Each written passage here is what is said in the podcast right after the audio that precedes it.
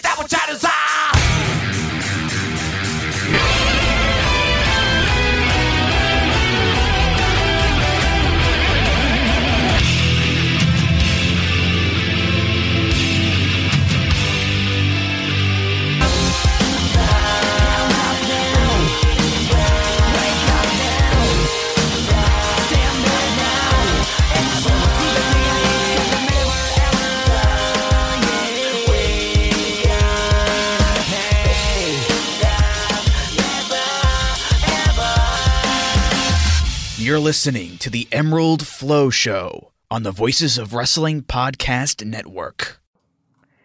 Hello and welcome to the Emerald Flow Show. We are a podcast on the Voice of Wrestling Podcasting Network.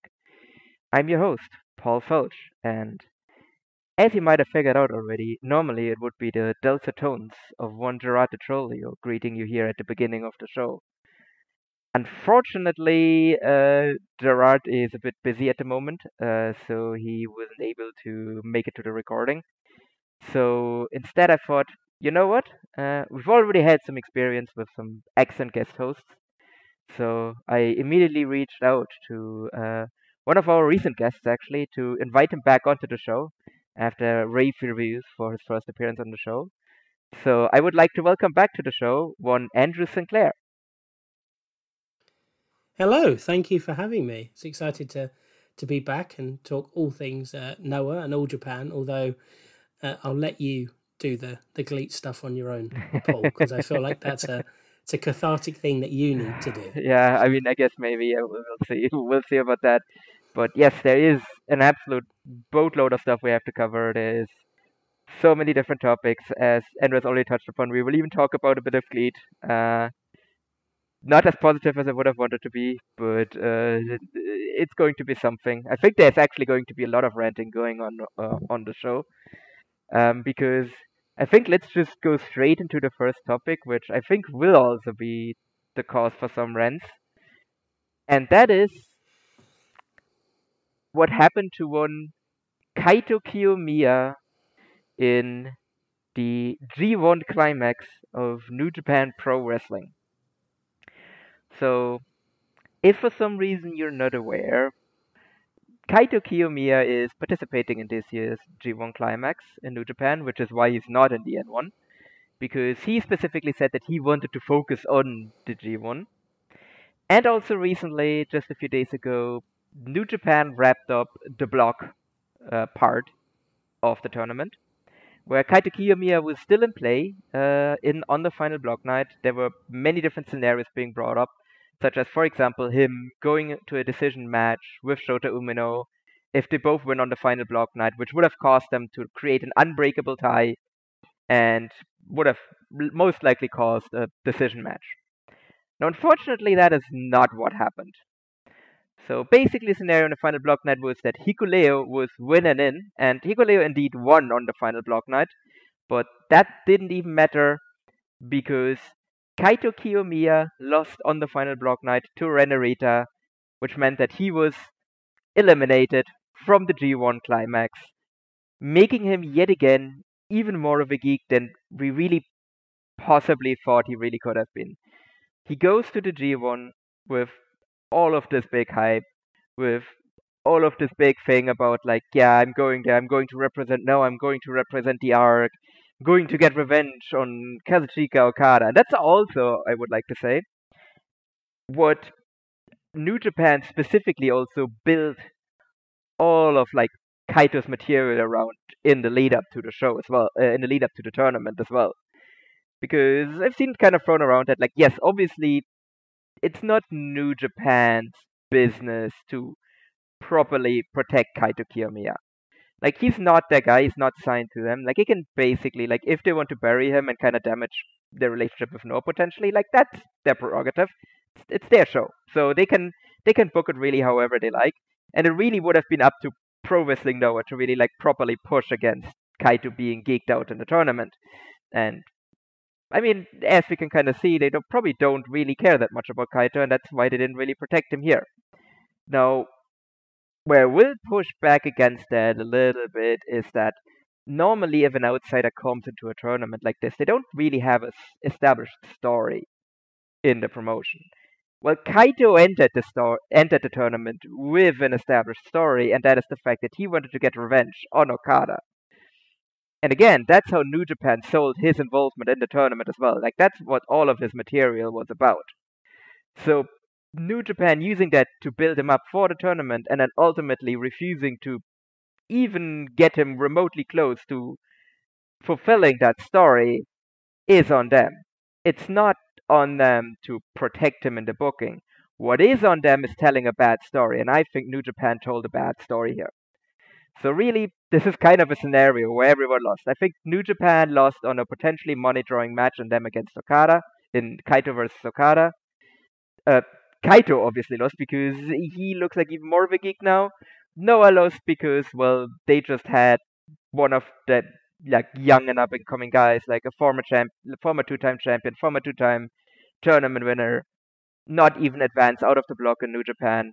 And we as the viewers lost out as well because we lost a potentially really great match of the year contender in said Kaito vs Okada, and instead we got like the Nepo baby and Hikuleo advancing out of the block, which really is just about the worst case scenario there. So yeah, I don't know. Just for me, just a complete failure all around. I don't know. What are your thoughts on it, Andrew?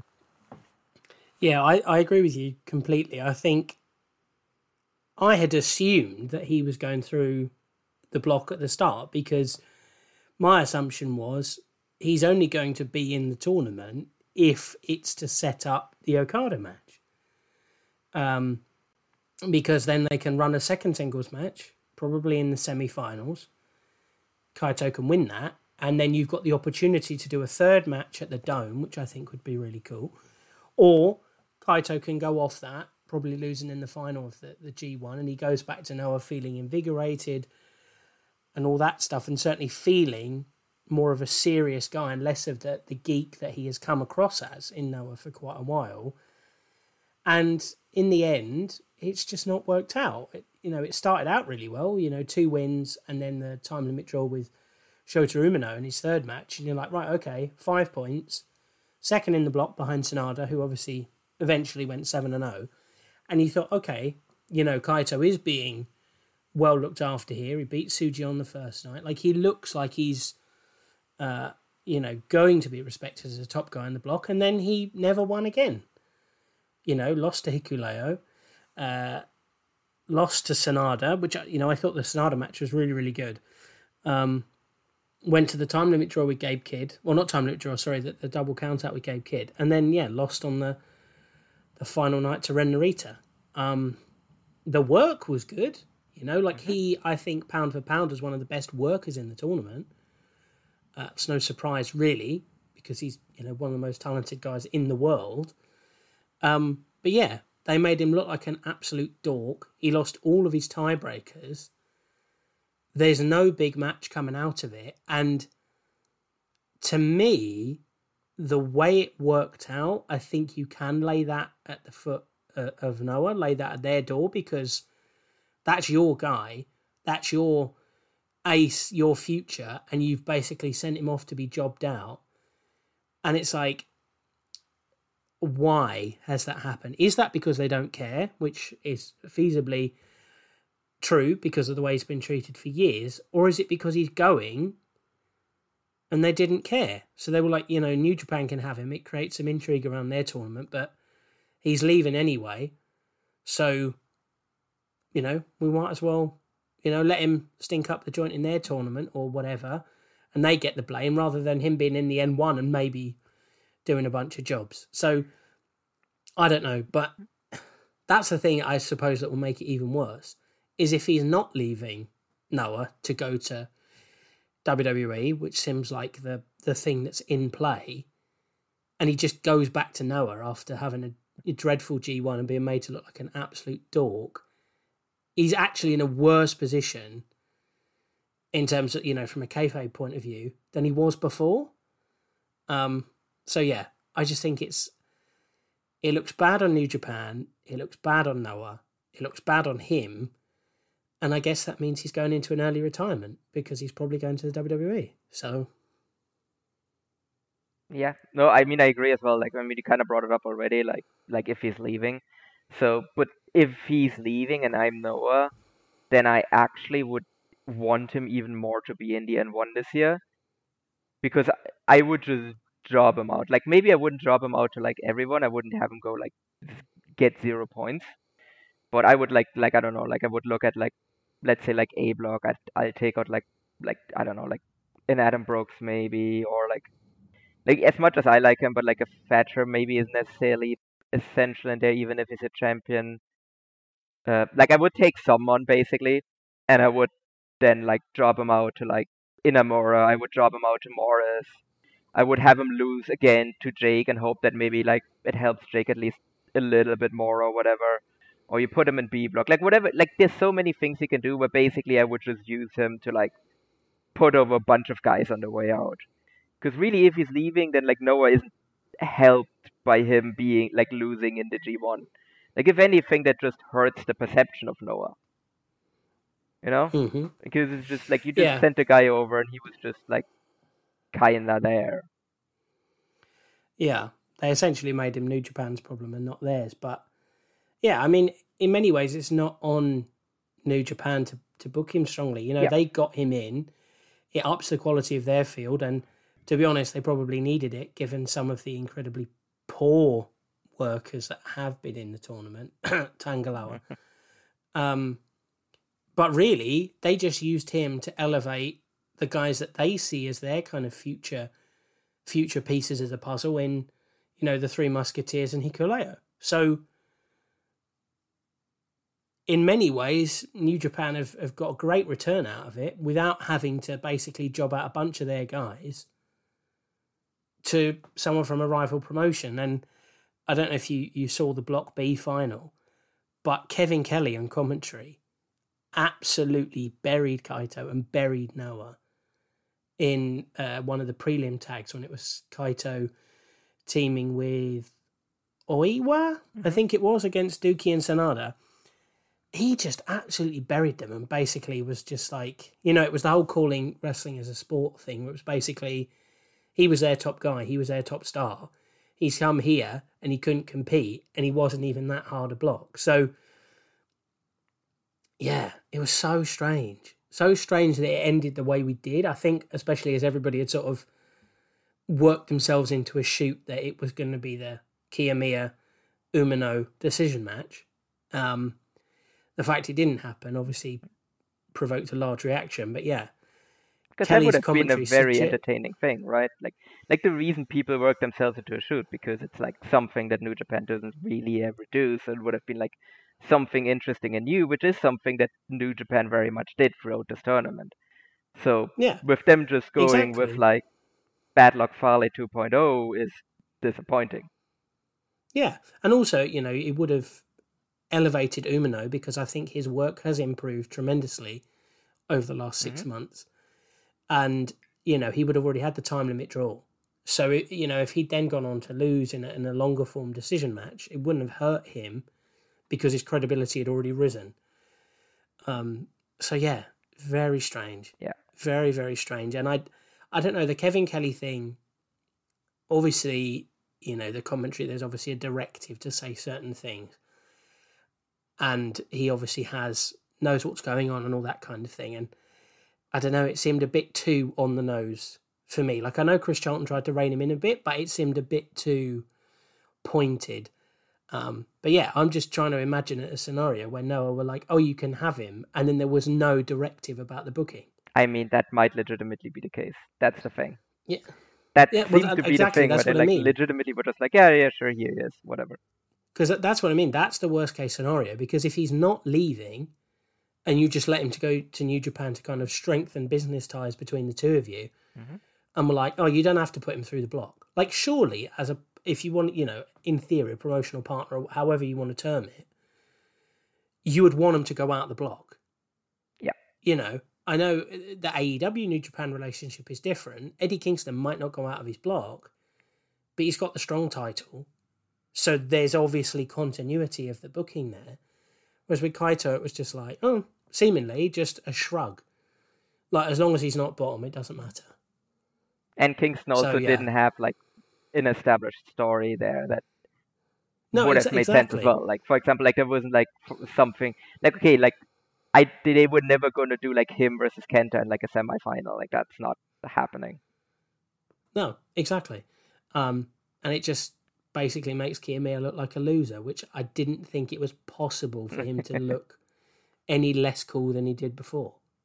Well, well, in that case, Andrew, I don't know if you've seen pro the Pro Wrestling Noah has kind of changed their YouTube thumbnails recently to be a lot more clickbaity. I think is really like the easiest way of saying this. And on the same day, Kaito Kiyomiya was eliminated from the G1. Noah uploaded to the uh, English language YouTube channel a video about Yuma Anzai, who is in the N1, entitled The Hope of Japan, Yuma Anzai, which I have to say, like, Noah just, in a way, just immediately buried Kaito even more than I think New Japan even did by just having him go out in the G1 in this way. Because you have this young guy under contract, right? Like, he's been a two time champion, he's still like 27 or whatever he is now. And here's this guy from a rival promotion that, yes, you have a close working relationship with. That is it, but that just happens to be in your tournament, but you just label him as the hope of Japan. Just, I don't know, just immediately just like making Kaito look like such old news, basically. Yeah, and the fact Anzai's still literally a rookie. Yes. He's literally been doing this professionally for 11 months. And you're like, here's the new shiny toy. He still wears black trunks. The other guy who looks like Joseph in the Technicolor Dreamcoat, he can get in the bin. Um, yeah, bizarre. I saw the woman who um, she's on the Japanese commentary for Noah. Is it Rena? Yep. Um, she said that Yuma Anzai was her favourite as well. And I was like, yep, there he is, the heartthrob. There he is, front and centre, Kaito in the bin. Goodbye. I hope you enjoy your retirement at the performance centre. Yeah. Because that's that's got to be where this is going, I mean, right? The that's whole like the best case scenario at this point. yeah, he's carrying Muto's bags. Doesn't go because he's concussed, but like that's definitely what that was for. Yeah. Was you know old Keiji doing him one last favour? You know, he'd already you know beaten him several times to put him over, and then he gave him the Shining Wizard and made him look like an absolute noob, and now he gets to follow in the, the lineage of all the other Japanese wrestlers who've had tremendous success in the mm-hmm. WWE because they are totally respected and not treated as caricatures and a joke. Yeah. But never mind. That's a rant for another day. And I mean, also especially ones that, I mean, let's face it, like a lot of the stuff on like Kaito getting pushed like shit is on like the promotions, but like it's on him as well, right? Like because he just doesn't seem to have that personality that just pushes back against this kind of stuff, which means that he's like 110% the wrong person to go to WWE. Because Mhm. if they know that they can push you around, they will, and they will do it even worse than Noah ever did. Yep. Exactly, because you're not going to get pushed harder than, you know, you look at what they're bringing through in NXT. I don't like it. I think the product's terrible. But, like, you're not going to be pushed harder or to the same level as a Bron Breaker or, you know, the guys that are coming through that NXT system because like they've never demonstrated any inclination to do that. You'll end up at best, you'll end up like Nakamura, but he's not at the level of Nakamura, No. so he's going to be further down the totem pole. And then it's like, okay, well, you're just another guy. Whereas if you were at home and you had more of a backbone, you could have been something. Um, but yeah, just it's just not a great look all round. And I think if he goes back to Noah now, I think it undermines him if you immediately try and push him as a top guy because it's like, well, clearly not. So Like that's actually okay. let- Let's just go on that real quick as well because I kind of wanted to touch on that after we talked about the show, but I think let's talk about that now because you want to know my absolute worst case scenario for the like outcome of the N1. So okay, my absolute worst outcome out of the N1 is Jake Lee wins, and then Kaito reappears and challenges for the title and wins. Like that just Yeah. makes Noah look like such a like bottom like like third rate promotion. Because here's this guy who just lost all of his like tiebreakers too. Like he literally finished like he's the last guy out of the ones with six points. Like he finished just ahead of like Chase Owens. Yeah. And that guy now comes into your promotion, challenges the guy who just beat everyone in your big tournament, and then he beats that guy. That just makes your entire roster look like shit. yeah, and it also means that basically the last, by the time you'd actually challenged, the last seven months have basically been a complete waste of time for everybody involved because Jake's had a bunch of matches with the old guard that haven't drawn, and Kaito's dicked about not doing a lot. Went to the G1, got treated like a twat, and then he comes back, and then we're back to where we were when he beat Jack Morris in February. And it's like, great. All the good work that Nakajima, Go, Kenoh, my boy Dr. Wagner, it's just like, oh, good. Here comes Joseph in the Technicolor Dreamcoat again. So yeah, Yeah. I mean that is the worst case scenario, and in many ways, I think that's the worst case scenario for all involved. Because if he is going back to Noah full time, it's like, right, well now you are genuinely in a worse position than you were before. Whereas at least if he's leaving, it's like, okay, well fine, you're winding him down, but yeah, not good, not good, especially when Noah Noah needs all the help they can get based on the uh, attendance of this first N one show. For So, sure. No, like just real quick, and then I think we'll need to move on. Uh, I think the one thing you can do if you if he does return, if he if he isn't leaving, is you kind of have to turn him heel. Like you mm, have to do something, right? Because clearly what you're doing right now isn't working. So you have to do something, and I feel like I don't know if he could be a good heel. I don't think so. Like there's nothing really show me that he could be. But you know what? He would be the first guy where like you thought. I don't think this guy could ever be a great. Like for example, like right, like Park. Everyone always thought like, oh yeah, this guy's just a baby face. There's no way he could be a good heel. And then he turned heel once, and he never turned face again because he's so good at it. So yeah. who knows? Maybe he has it somewhere hidden in him. M- maybe try that, but that's about the only thing he can do if he's not leaving. Yeah, like a Noah House of Torture with uh, Kaito as the heel at the top and a new faction. Because I know you and Gerard last time were talking about kind of the absence of factions in mm-hmm. Noah. So maybe that's what we need is like a a greasy shitbag heel Yeah. faction led by babyface Kaito as the bad guy. Heavyweight Stinger. He already teamed That's with them loads. Like so, actually, it doesn't. Maybe that's out of the it. Maybe yeah. that's it. There you go. We solved it. oh god. Okay, we'll see. We'll see about that. Okay, but let's real quick touch on the uh, before we get to the N1 show.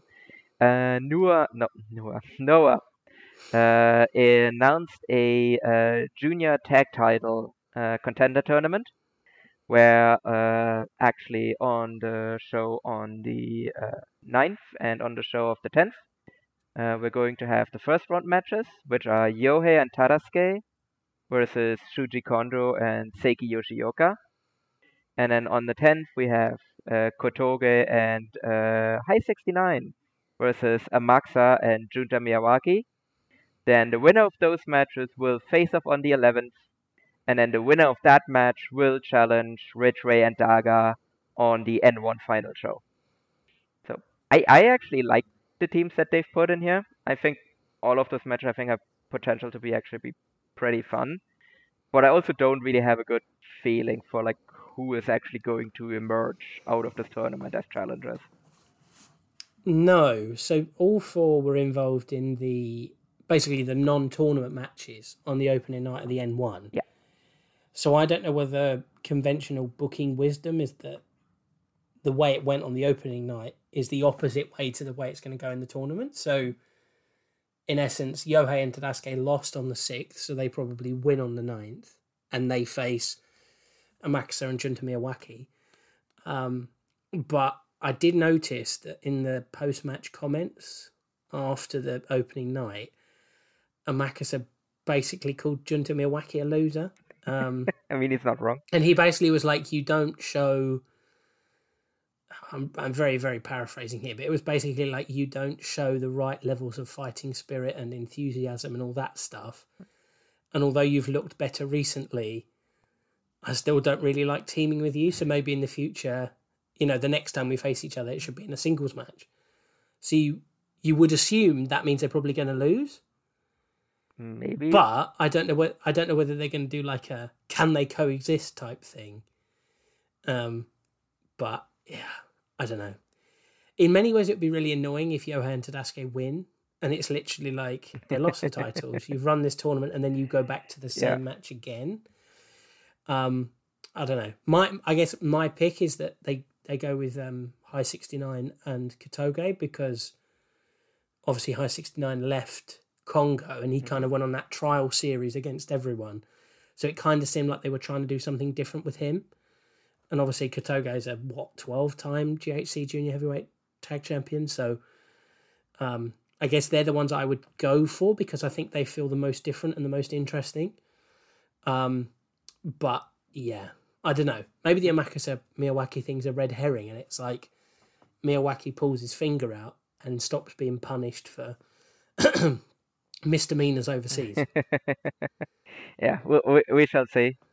But okay, so let's get into the uh, first night of the N1 Victory 2023 from uh, on the 6th of August uh, from the Yokohama Budokan in front of 804 fans. That number is bad, like really bad. This is less than what Noah drew there with 50% COVID capacity restrictions. Yeah. It's 500 people less than what they drew in March for Jake Lee versus Kaito Kiyomiya. Like just an absolutely abysmal number. Yeah, and it's so there've been eight shows this year in the Yokohama Budokan, and this is seventh of eight for attendance. And I think eight out of eight was like a random stardom show, like night six of a tour. Um, but it's over a thousand less than Big Japan drew for the um, Yuya Aoki title win against Okabayashi, which admittedly is still my match of the year, but it's also Big Japan. Yeah.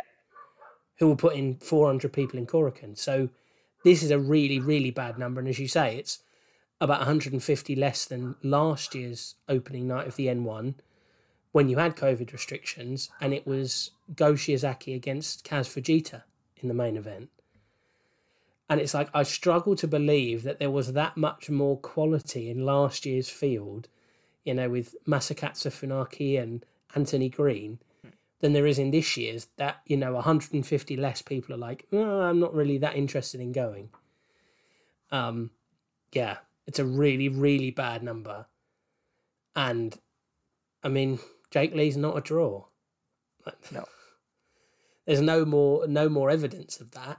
You know, well, we don't need any more evidence of that, should I say? But yeah, not a good number. And is it the nights two, three, and four that are in Korakuen, Uh, which they sold off the top out my a few weeks yeah. ago for Nakajima Miyahara, but I suspect that they won't be doing that anytime soon. Yeah, So- no, I, I also don't have a feeling that that's, that they're going to be able to like repeat that.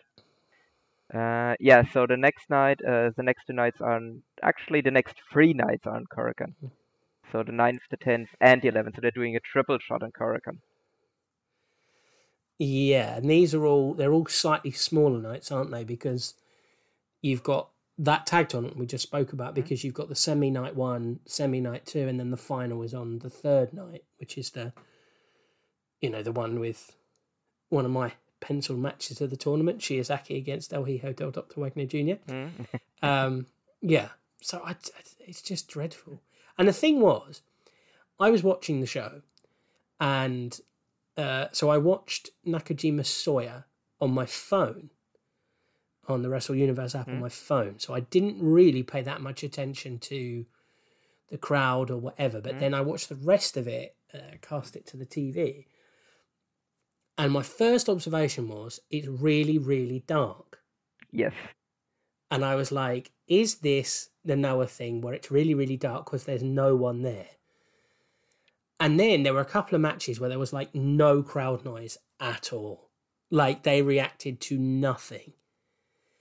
And then they did like a wide shot on the entrances for one of the matches later on. And there was like there were they they kind of focused on two people in a row, and then there was just like a sea of empty seats behind them. And I was like, oh, yeah, the lights are down because there's no one here. And then when I finished watching the show, uh, I looked on Cage Match to see what the attendance was, and I was like, oh, that's not a good number at all. um, yeah, bad. And the lack of crowd noise. Um, I said this to you before we started recording. I think the lack of crowd noise kind of hurt this show for me because a lot of the matches were introducing you to people, establishing people, establishing moves or whatever, mm-hmm. not necessarily going hammer and tongs to have great matches up and down the card, which is fine. You know, in a tournament, you, you obviously have to tell kind of different stories and give everyone credibility, but it just meant that everything kind of felt like this one condensed mass of the same. Like it was very hard to distinguish between like, yeah, that was a three star match. Yeah, that was a three and a quarter star match. That was a three star. It very, made it very hard to really think. Okay, that was nothing stood out, and I think part of that is is because of that kind of lack of crowd reaction, lack of crowd noise, but also just the atmosphere because it was so dark and all you could see was the ring. And then every match kind of had a very similar structure of initial exchange in the ring, go to the outside, someone gets hurled into the guardrail, outside exchanges, and then get back in the ring for kind of the, the middle portion and the closing stretch. It just sort of it it felt I guess slog's a bit strong, but it, it all felt quite monotonous in many ways. Um, never peaked super high, but also never peaked really low either. Um, but yeah, I mean, obviously, story wise, obviously everything's going to develop as the tournament goes on, but that lack of atmosphere is going to be a real passion killer, I think.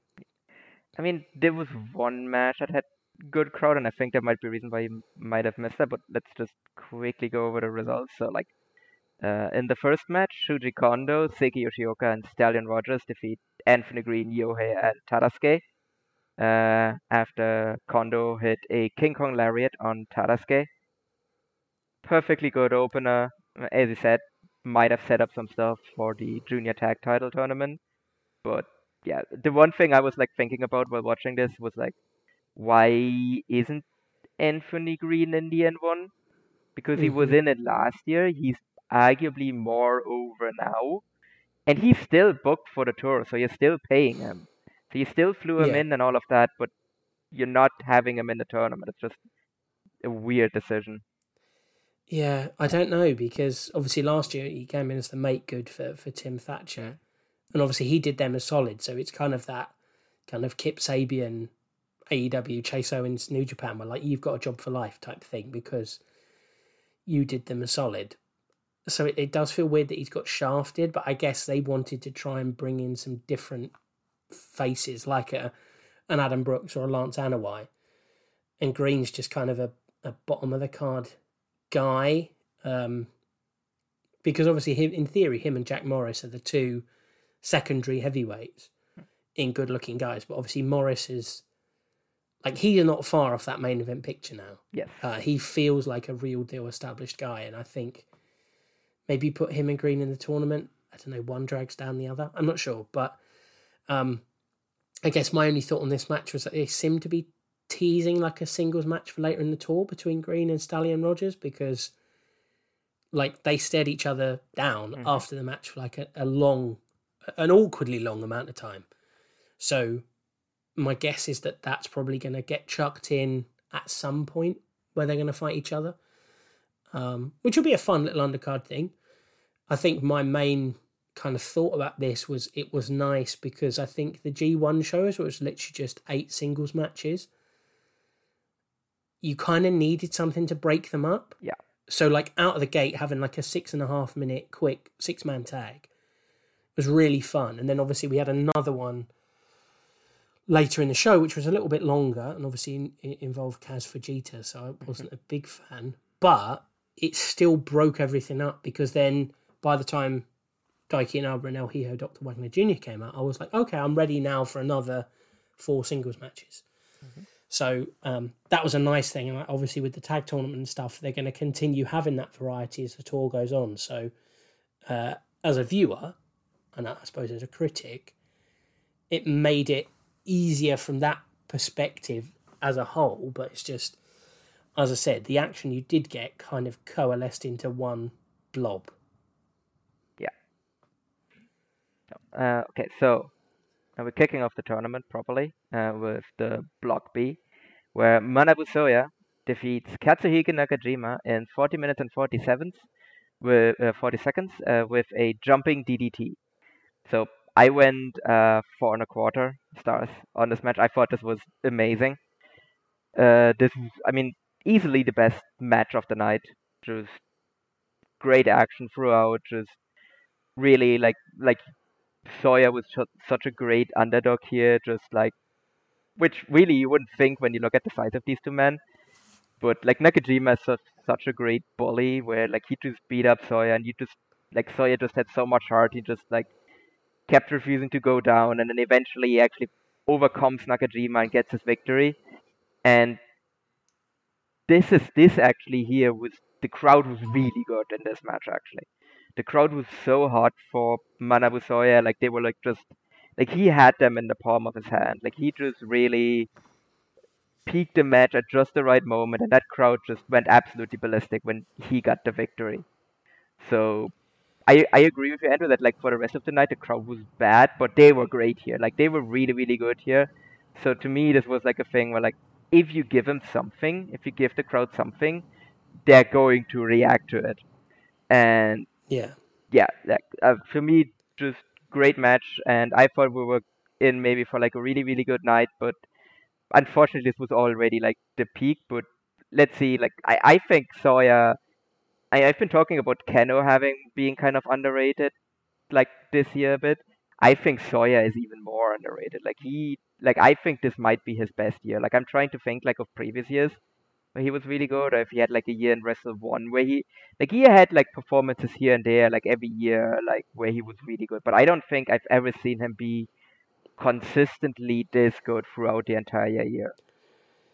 No, I mean, I I would go on record and actually put this in the or a variation of this in the N1 previews that you know you and I split up mm-hmm. for Voice of the Wrestling. That I've never been a huge Manabu Soya guy, but this year he has been fantastic. Um, he obviously he was you know really decent in the Champion Carnival, but the tag work with Kenoh was fantastic. And the way I saw it was, you know, he was the one who was most upset by the end of, you know, Kongo. So I kind of saw this tournament as being very story driven for him.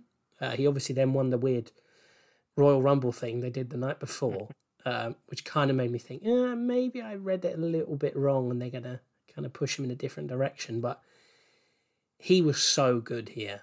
Both of them were. Like this, this match was brilliant. It starts with Soya basically trying to bull rush Nakajima out the gate.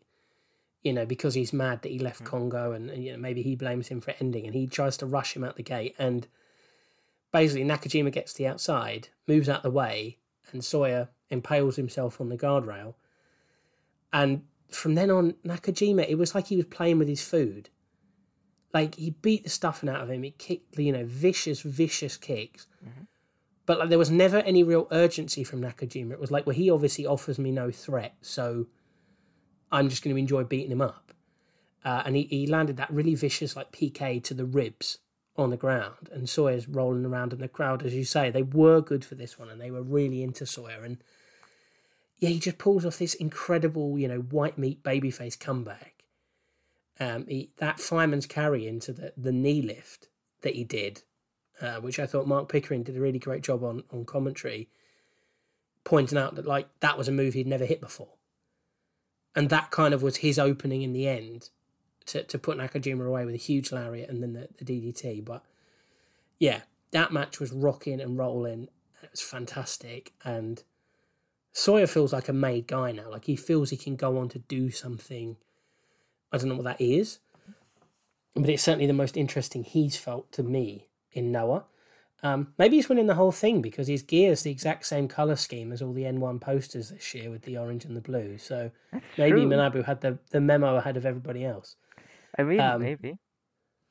But yeah, th- this was great. I went four stars flat on this, um, but I just thought it was fantastic and yeah, kind of kind of subverted what I thought because I thought Nakajima would kind of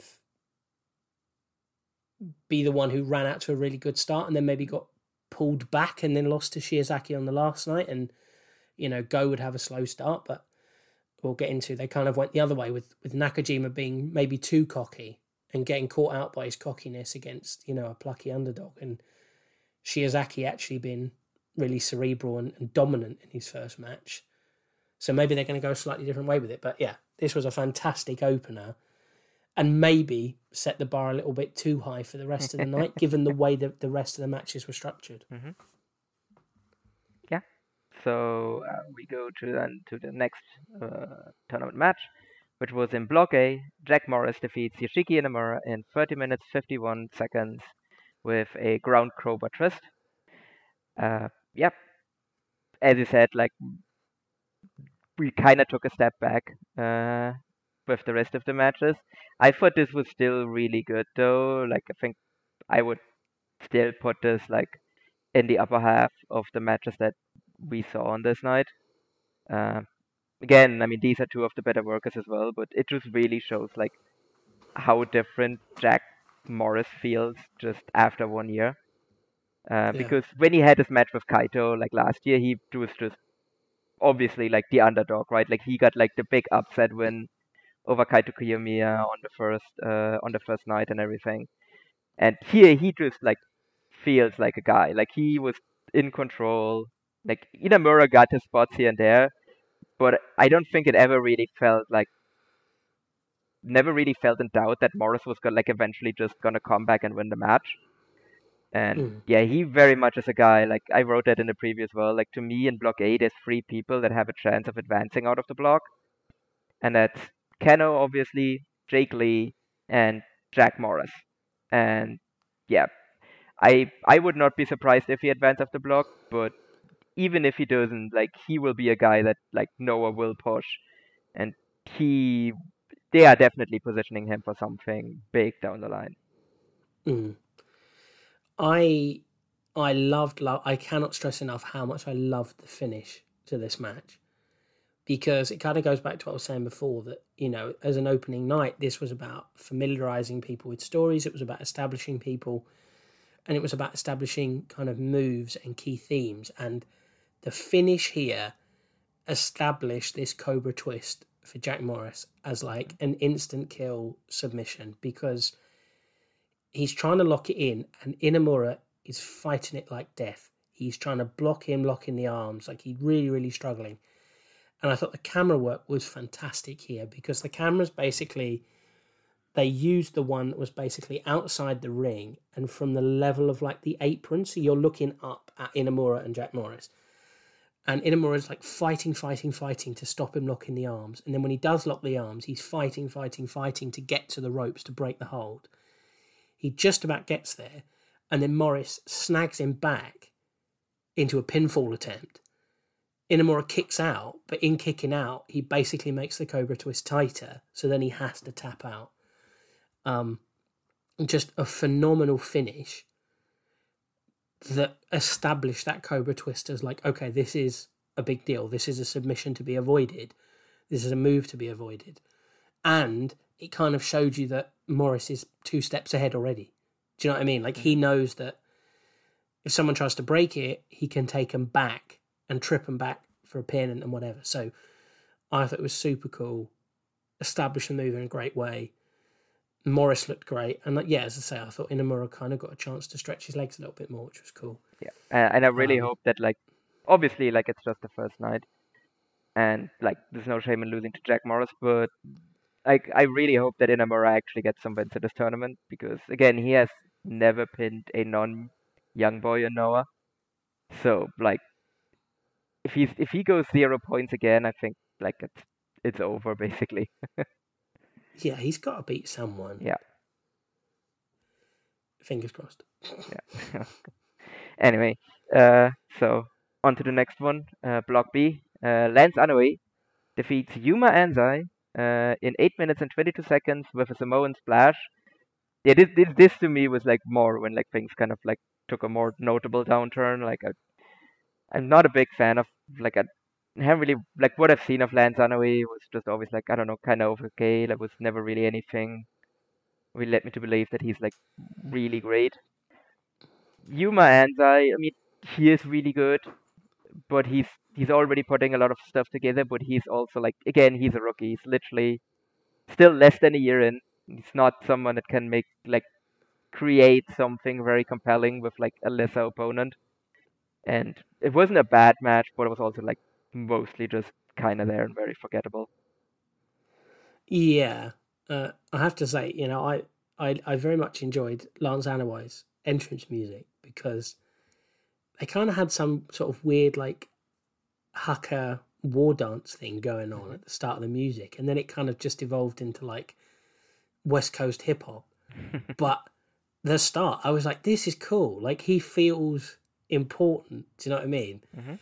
Uh, so that was cool. Um, I thought the match was fine. It kind of felt like a, a TV match, if that makes sense, where it Yeah. was kind of stuff happened, but it wasn't really trying to do anything else.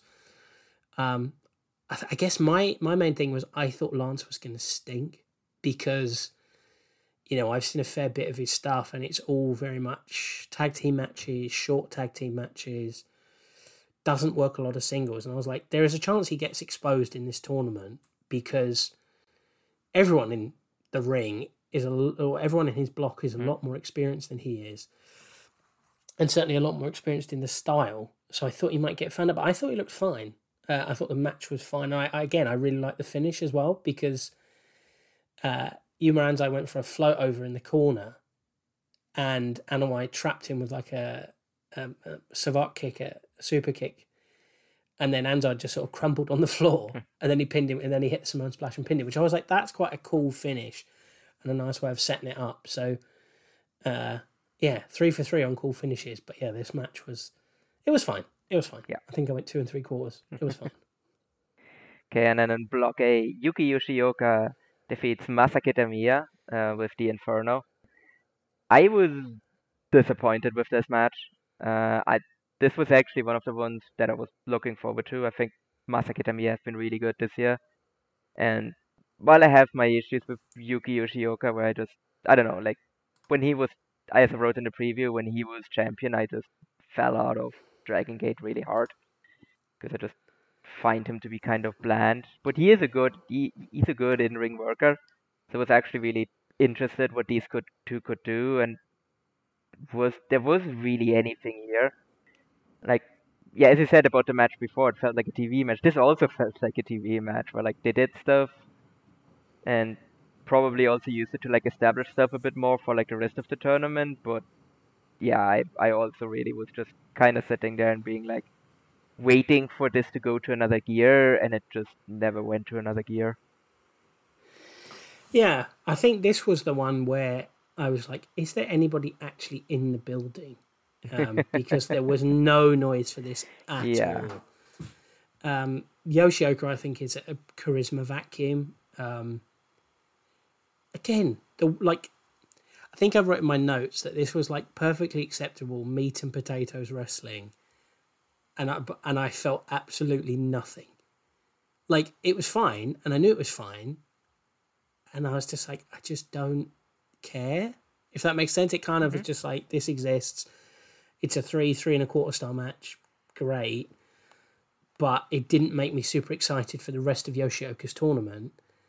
And I mean, Kitamiya is Kitamiya. Like, you know what you're going to get with him. I quite enjoy him, but it was like, I, there was nothing here that made me think, oh, he's he's got something cool going on, or he feels interesting, or you know. And again with Yoshioka, I'm not a massive Dragon Gate guy, but I've never seen, I've never been overly impressed when I've seen him before, and there was nothing here that that kind of changed that perception. Um, and you would assume, as as Dragon Gate are a responsible promotion, he's going to be positioned fairly well, Yeah. even if he's not going to win. So, yeah, I don't know. I, I have I have very very few thoughts on that one. Fair enough.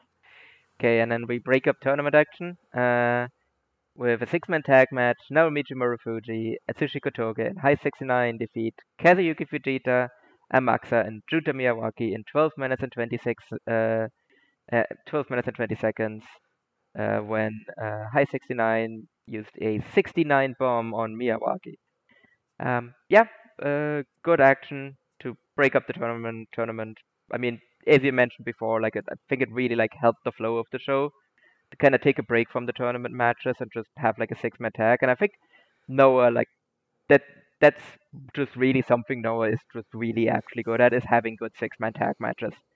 I think Hmm. for all of their faults, that's always something they can they've been doing consistently well. And I think this was another one that was just like a really well worked match.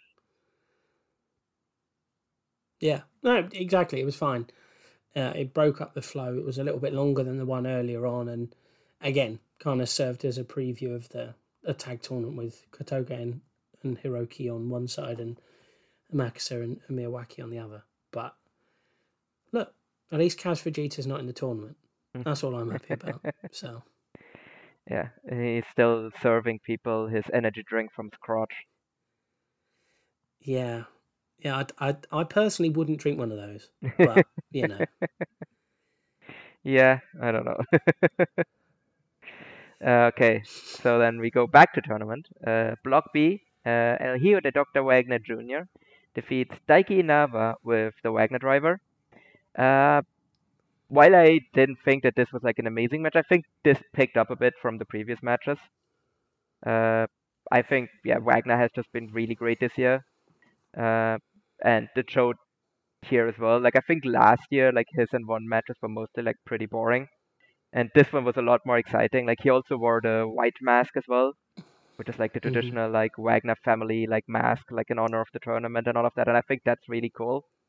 So yeah, it, the the thing though that hurt it for me was like it very much also felt like a very foregone conclusion who was going to win here, and I don't think Inaba ever really got like a good chance to win the match. But I think it was still good for what it was.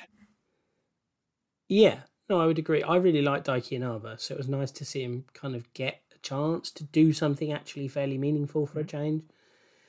Um, and yeah, I mean, I absolutely adore El Hijo or Dr. Wagner Jr. Although I will say the mask he was wearing didn't look particularly well fitted because there were a few times when like particularly quick exchanges where like you could see him like clinging on for grim death or like having to readjust it afterwards, and it was like, uh maybe get one that does up next time, buddy, because that's going to come off. And then, obviously, because he's a luchador, he'd obviously get rolled up because he wouldn't want anybody to see his face. so, can't be dropping points like that in a tournament, buddy. Yeah. Um, but no, I thought this was fun. It kind of had similarities to uh, uh, uh, Wagner's matches with Amakusa recently, where it was almost like the only chance Inaba had of beating him was like snagging a roll up or snagging something really quick uh, because he was never going to beat him in a straight out, you know, hitting a big lariat or whatever. That wasn't going to work. So it had to be with a roll up or,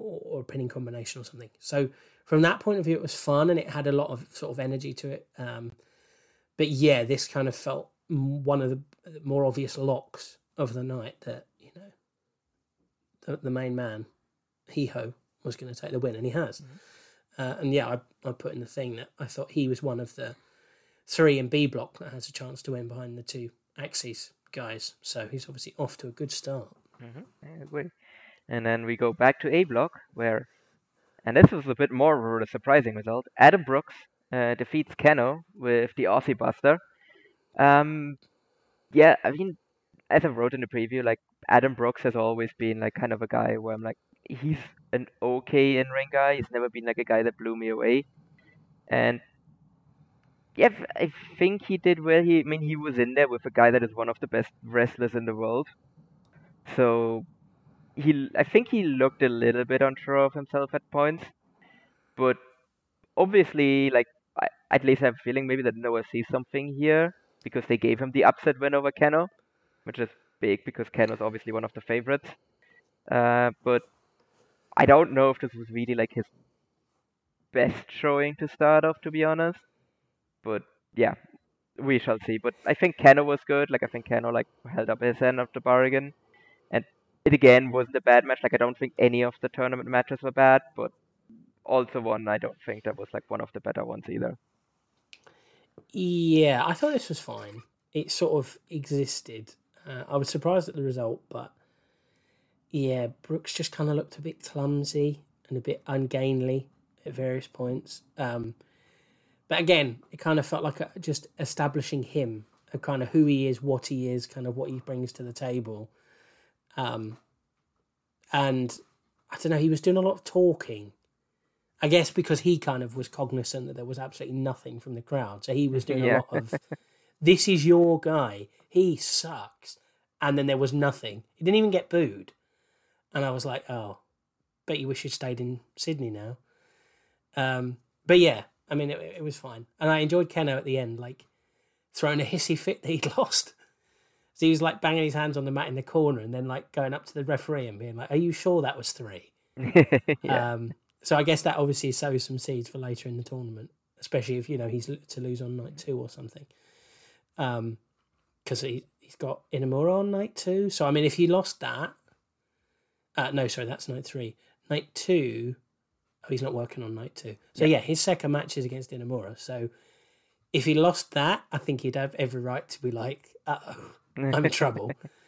Um, but yeah, it was fine. It was fine. I, you know, three stars, fine, but nothing special really. But I, you know, I think both guys will have better matches, and I think now Brooks has had his first tournament match. I think he'll kind of get into the the saddle of things, and I guess there's pressure being in there with Kenoh because of the year that he's had and because of who he is. There's a lot more pressure, whereas you know his his next two match, well, his next matches is is against Kitamiya, where I feel like there's less pressure because, you know, you're not in there with one of the favorites, one of the top guys, you know, a massive charisma guy. So, um, I, I think you'll probably find his footing a bit more comfortably. But look, off to a winning start, I guess bodes well for him to have a, a decent tournament. And just for quick, did you see Kenoh's comments about Kaito being eliminated from the uh, G1? I I did, I did. I was like, good for you, go after him and call him a punk. Yeah, so basically, for those that haven't seen it, Kenoh uh, essentially said that uh, he wants to win the N1 because the N1 final is in the building that Kenoh uh, that Kaito got eliminated from the G1 in, and then he's basically going to shit talk him constantly about it if he win- if he manages to do that, which that's the reason why Kenoh is Kenoh and why Kaito Kiyomiya is Kaito Kiyomiya. Exactly. Okay, and then we go to the next match. Block B. Go Shiozaki defeats Saxon Huxley in 9 minutes 54 with the Gowan Lariat. Uh, yeah, I actually was, I thought this was surprisingly good. Again, nothing to really like put on like your match of the year list or anything like that. But I thought Huxley actually looked solid here. Uh, I think Go also kind of sold his ass off as well, and I think it helped that they kept the match short. They kept it to under just under 10 minutes. So I think that really helped like Sax helped Huxley not get uh, exposed. And yeah, no, I I definitely better than expected. I want to say, and it's probably the best Huxley has looked in Noah so far. Uh, okay, so we're going to differ Oh, okay. differ massively here because I thought this sucked. So I felt like Huxley's kind of wild man thing, which I've kind of enjoyed for the most part, he felt quite tame here.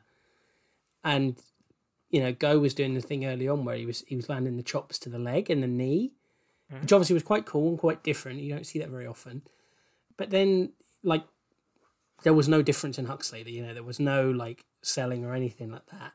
And then, yeah, there was just a few lariats at the end, and that was game over. And it it felt short, which obviously it was a fair bit shorter than some of the other stuff. But yeah, this just felt kind of lifeless and I don't know, boring. I guess um, not like bad, but just boring. So I I went two stars on this. I just thought it was Okay. fine, but definitely the weakest match on the show for me. So uh, obviously, I, I enjoyed the uh, the Huxley man, the Pride of Hartlepool, a bit less than you.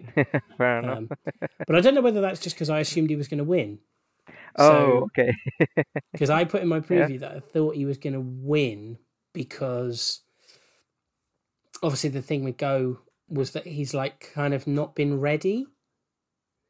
So I thought it was going to be maybe lose the first match or the first couple of matches, and then because he's got Anzai on night two, so I wondered if he was going to maybe lose twice, and then obviously go on strong. Because obviously I think he's going to win the whole thing. I think that's the the right outcome. I think that's the most sensible outcome. But mm. yeah, I don't know. I just didn't think he was going to win, so that threw me for a spin. But I also just didn't think the match was anything to write home about. But it wasn't. It wasn't. It wasn't bad. It just wasn't. Well, I started by saying it sucked, so I guess I did think it was bad. yes. Um, but yeah, I'll just leave it at that. I'll stop talking. no, no, no, don't worry, don't worry, don't worry. Uh, and I would also go back and argue it a bit more, but like it's Saxon Huxley, so that's not a hill I'm like dying on. so uh, we go to the next match, uh, which is Block A, uh, or rather the main event uh, of the night, which is Jake Lee defeats defeats Timothy Thatcher in 20 minutes and 4 seconds with the FPS, uh, which is his like front fake kick thingy. Uh, yeah. Uh, so I thought this was pretty good. I don't think this was nearly as good as Soya versus uh, uh, versus Nakajima. I saw some people go four stars on this match. I don't think it was that good. Um, but yeah, I, I think this definitely was hurt by kind of the crowd being really bad. And if you just have Mhm. a 20 minute main event and the crowd is quiet, that really doesn't help it. Like I'm someone that enjoys Thatcher's work, but yeah, I I I mean, and it sound more probably more negative than it actually was. Like I thought this was still a good match, um, but I think it definitely is like the match that was hurt the most by the crowd just being terrible outside of Soya versus Nakajima. Yeah. Um, there was a lot of grappling, which, if you've not been a very quiet, if you've not been a very noisy crowd all night, these two kind of trading holds and, you know, grappling a lot isn't going to get you going. No. Um, Unless you're a hard hit crowd in Shin-Kiba, but obviously Well, very different yes. uh, uh, uh, uh, field there, or, or crowd size as well. Well, Yeah. actually not really. Like it's really only like a couple of few hundred people. Um, yeah, I thought this was fine. Um, you know, I think I went three stars.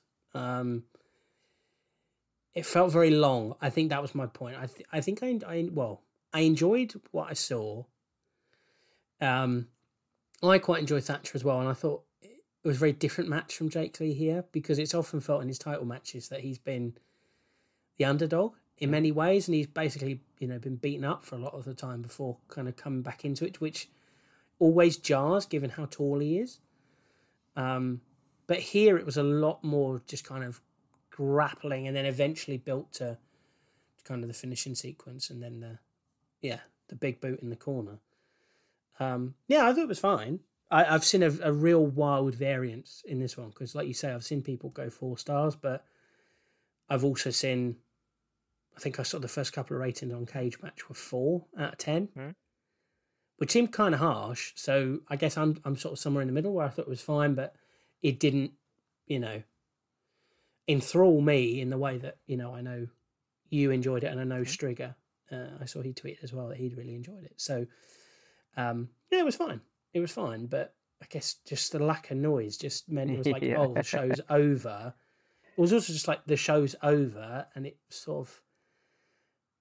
I felt bad for them because it felt like a bit of a wet fart to end on, but um, it was fine. But I mean, yeah, I guess looking ahead to the rest of the tournament, there was nothing on night one made me change my perspective on the tournament. You know, I still think realistically it's between Shiozaki, uh, Dr. Wagner Jr., and, and Nakajima in Block B, and then Kenoh and Jake Lee in Block A. Like, I didn't see anything on night one that made me change that view, even though I know uh, Nakajima and Kenoh both lost. Um, they all still just feel like the most compelling people and the most interesting people. Um, and I guess that will play out. But yeah, I don't know. Tournament structured really weirdly because you've got like these nights with seven matches, and then there's three nights with six matches. So there's like four people getting a night off, and I'm Hmm. like, I don't know. It actually strange, really fucked guess- me up when I was writing up the when I was writing up the structure for the preview with the schedule because basically I was like, wait a minute, no, but like that's this guy's third opponent as well. Did I did I screw up Yeah. here somewhere? And I went back. Yeah. I was like, no, wait, oh, because he has that night off. Oh, okay. And I was like, oh, okay, yeah, th- this was, yeah, there's was there's only confusing. three. Yeah, Yeah, there's only three um, ma- uh, three nights with eight singles matches. So yeah, that's a bit of a a wild one, but yeah, I mean, it certainly feels like it's pointing in that direction because the last night you've got Shiozaki Nakajima, Hijo Hijo Del Dr. Wagner Jr. against Manabu Soya, and then in Block A you've got Jake Lee, Kenoh, and Jack Morris, Adam Brooks. So they kind of feel like they're the four matches that are going to be the most significant.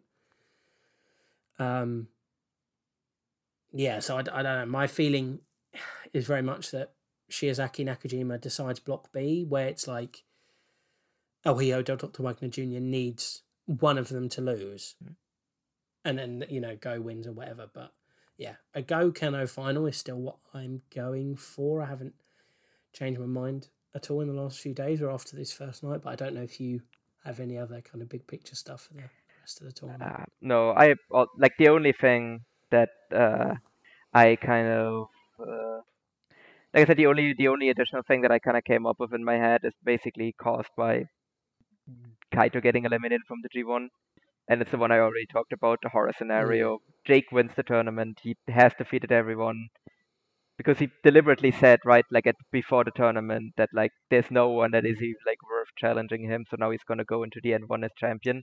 And then if he like wins that one as well, and then Kaito comes back and wins the title, and yeah, that's the only like kind of like horror scenario I have in my head right now. And I really hope they don't do that. Like I think it just makes the most sense to like go with Go Shiozaki because he's never it, or to go with Kenoh because he has like a believable like long term like kind of top guy now that he's because again like while he was in Kongo you couldn't do that because he was like this anti-authority guy well, he's still kind of a prick. Like he's not like that. Like I'm fighting against Noah guy. He's more like a Noah guy now.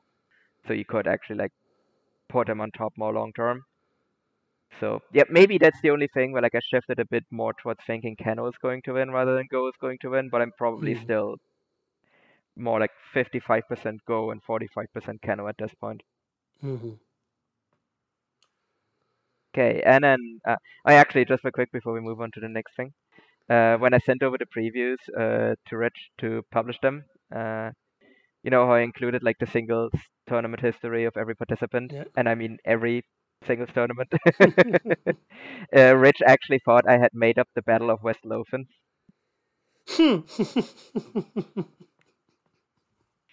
no, this is a real this is a real thing. Yeah. An important uh, accolade in a man's life is to win the Battle of West Lothian. Yeah, exactly. Uh, I, mean, this I, I just responded to him that it's just as prestigious as the Battle of Los Angeles. Absolutely. Yeah.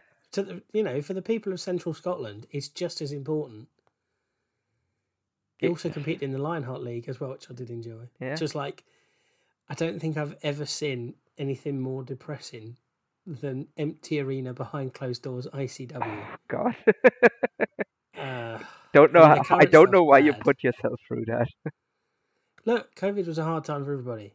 Um, Yeah, that's bad. That was. I mean, he lost to a guy called Luca De Pazzi, who I genuinely don't think is a real person. Um, but yeah, I just look. It is what it is. This Mhm. man's a former ICW tag team champion, and he deserves respect. yes, yes, he does. Uh, and the other thing as well, uh, talking about our great previews as well.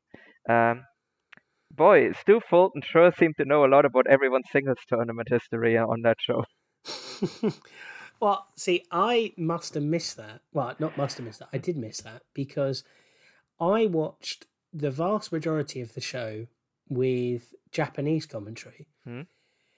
uh, because I heard two matches of G Man and I was like, I can't do this to myself.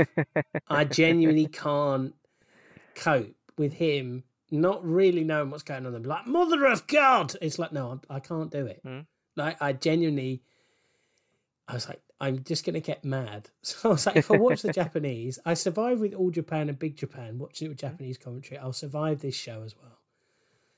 Um, yeah, I can, I can see. Like he's a he's a good ring announcer, but like I don't know why they insist on just putting him on No, commentary. no, like, like Pickering has his faults, but I think he's a good commentator. Yeah. And Stu Fulton's brilliant. Like he's a pro. He knows what he's doing. And those two are fine. And the matches where it's just those two are fine. But then it's like, oh, Stu Fulton's not doing this match. Here's G Man. Yeah, it's just he took o- he took over both color and play by play. Like like It's what is he like, doing just here? stop, stop talking. Yeah, Like, oh, he's just yeah. So yeah, I must have missed uh, Stu Fulton um, doing his own research at voicesofwrestling.com. But uh, good for him and good for us. Yeah. That's what I say. yeah, no, definitely.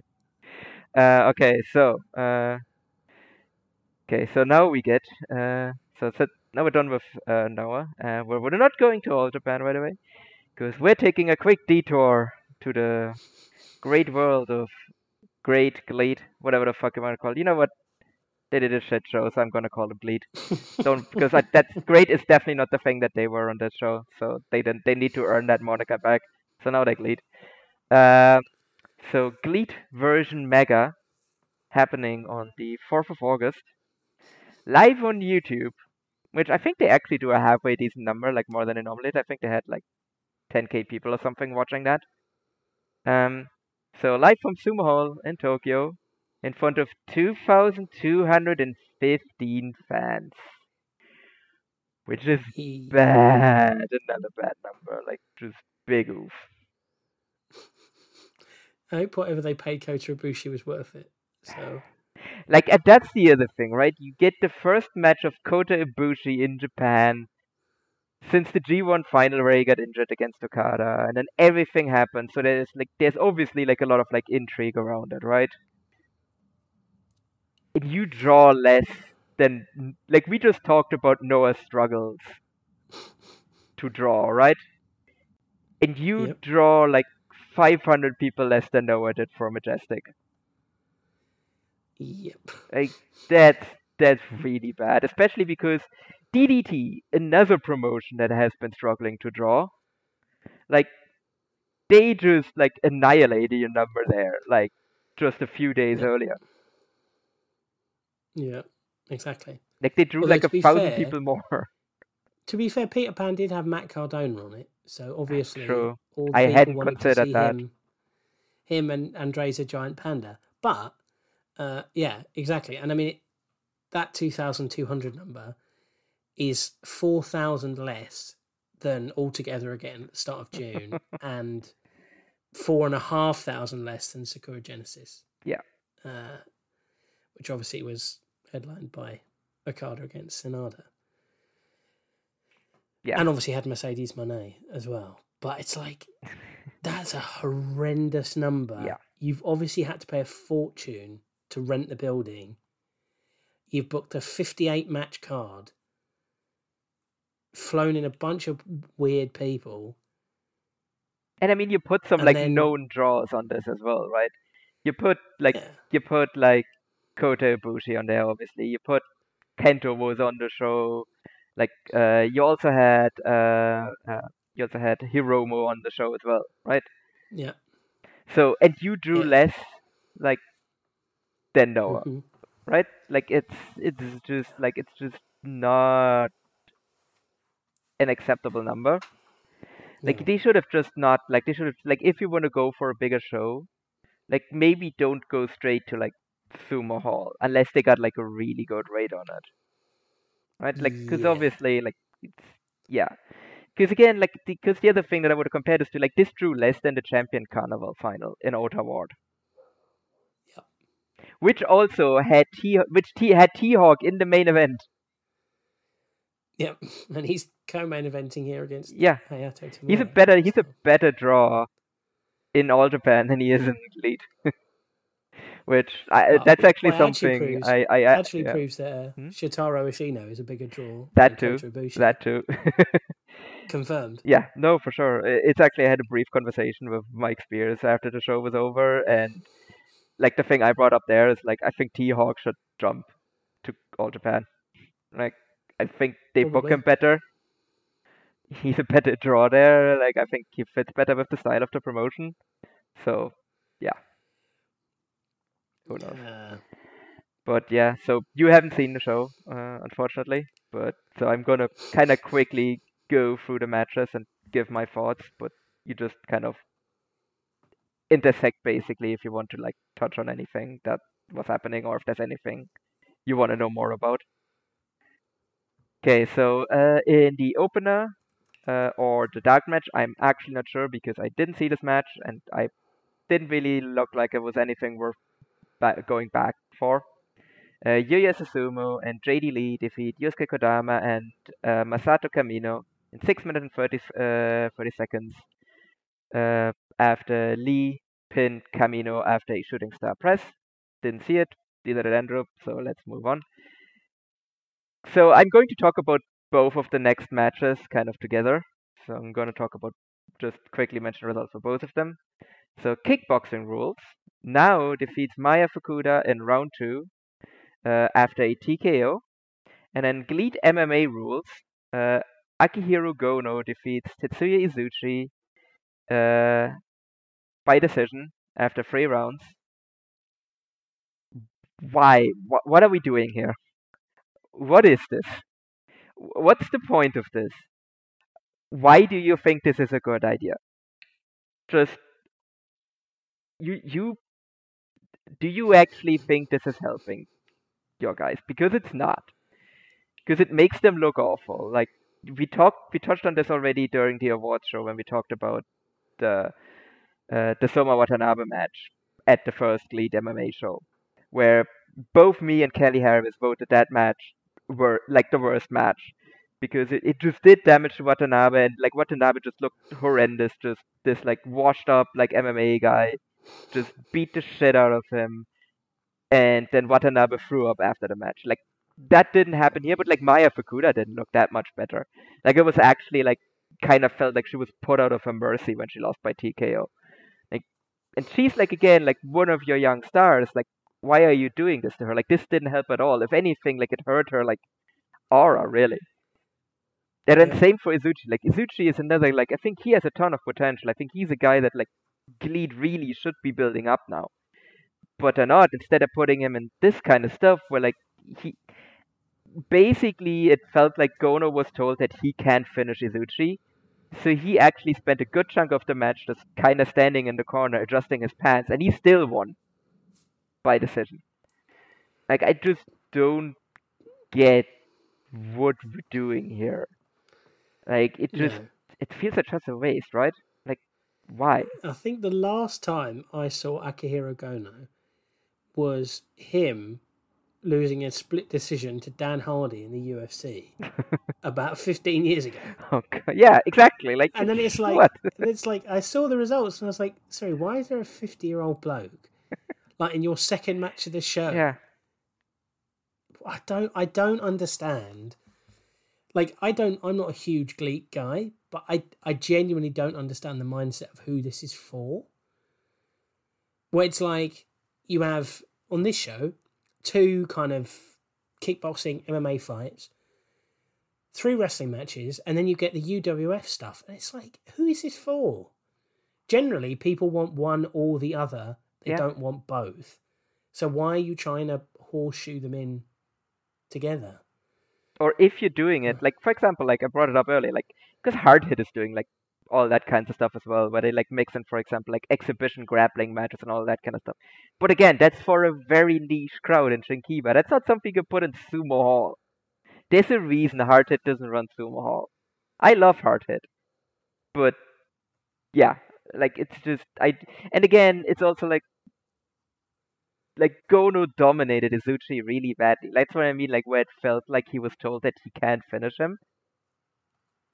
But it just made Izuchi look like such a bitch that just this 50 year old guy is just here and he's just beating the shit out of him.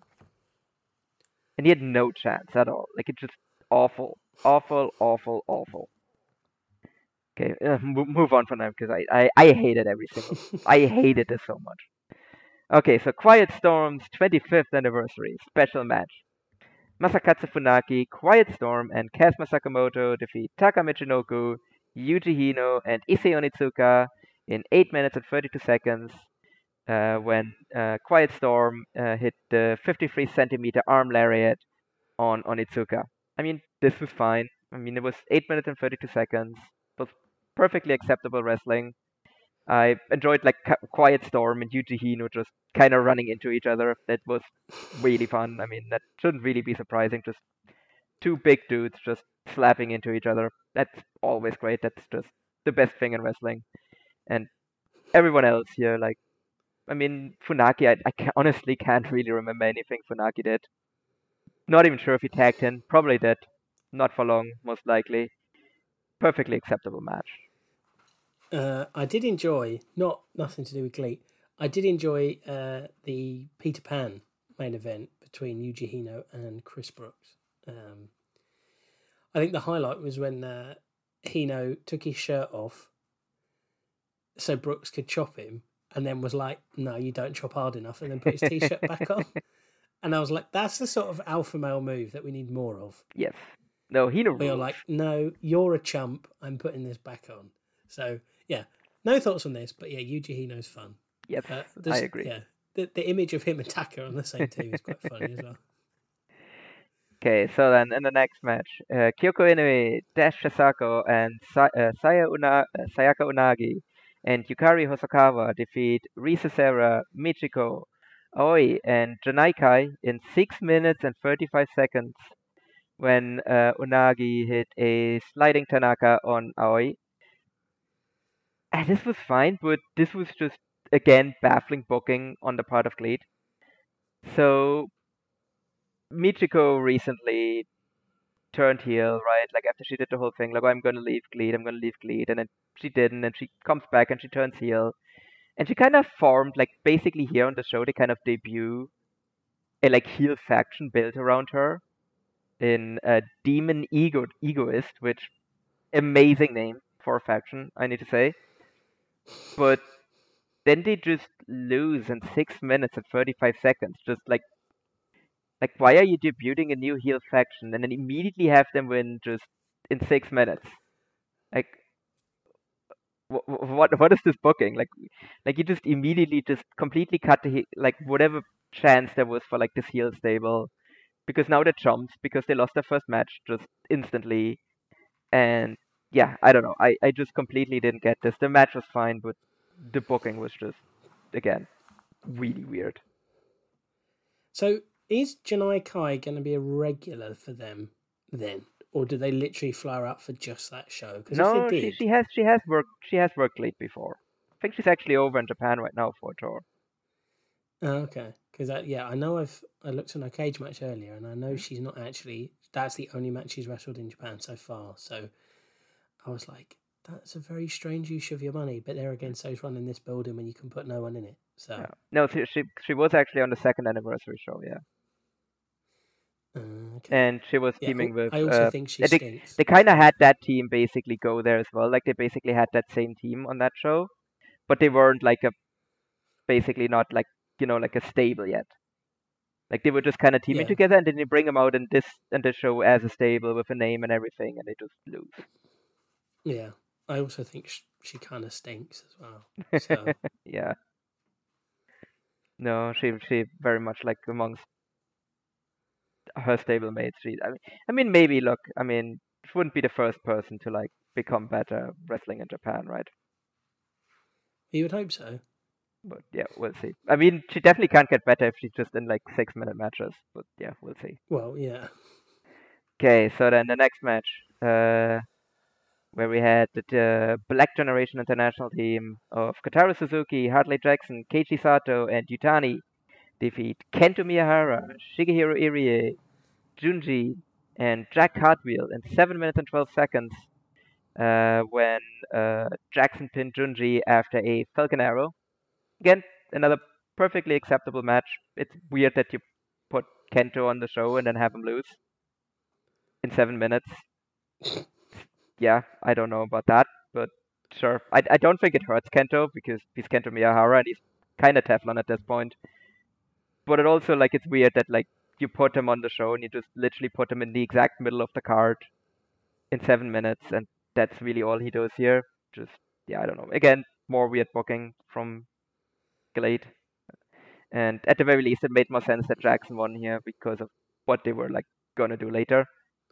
But yeah. Okay, and then we move over to the Lidet UWF part of the show.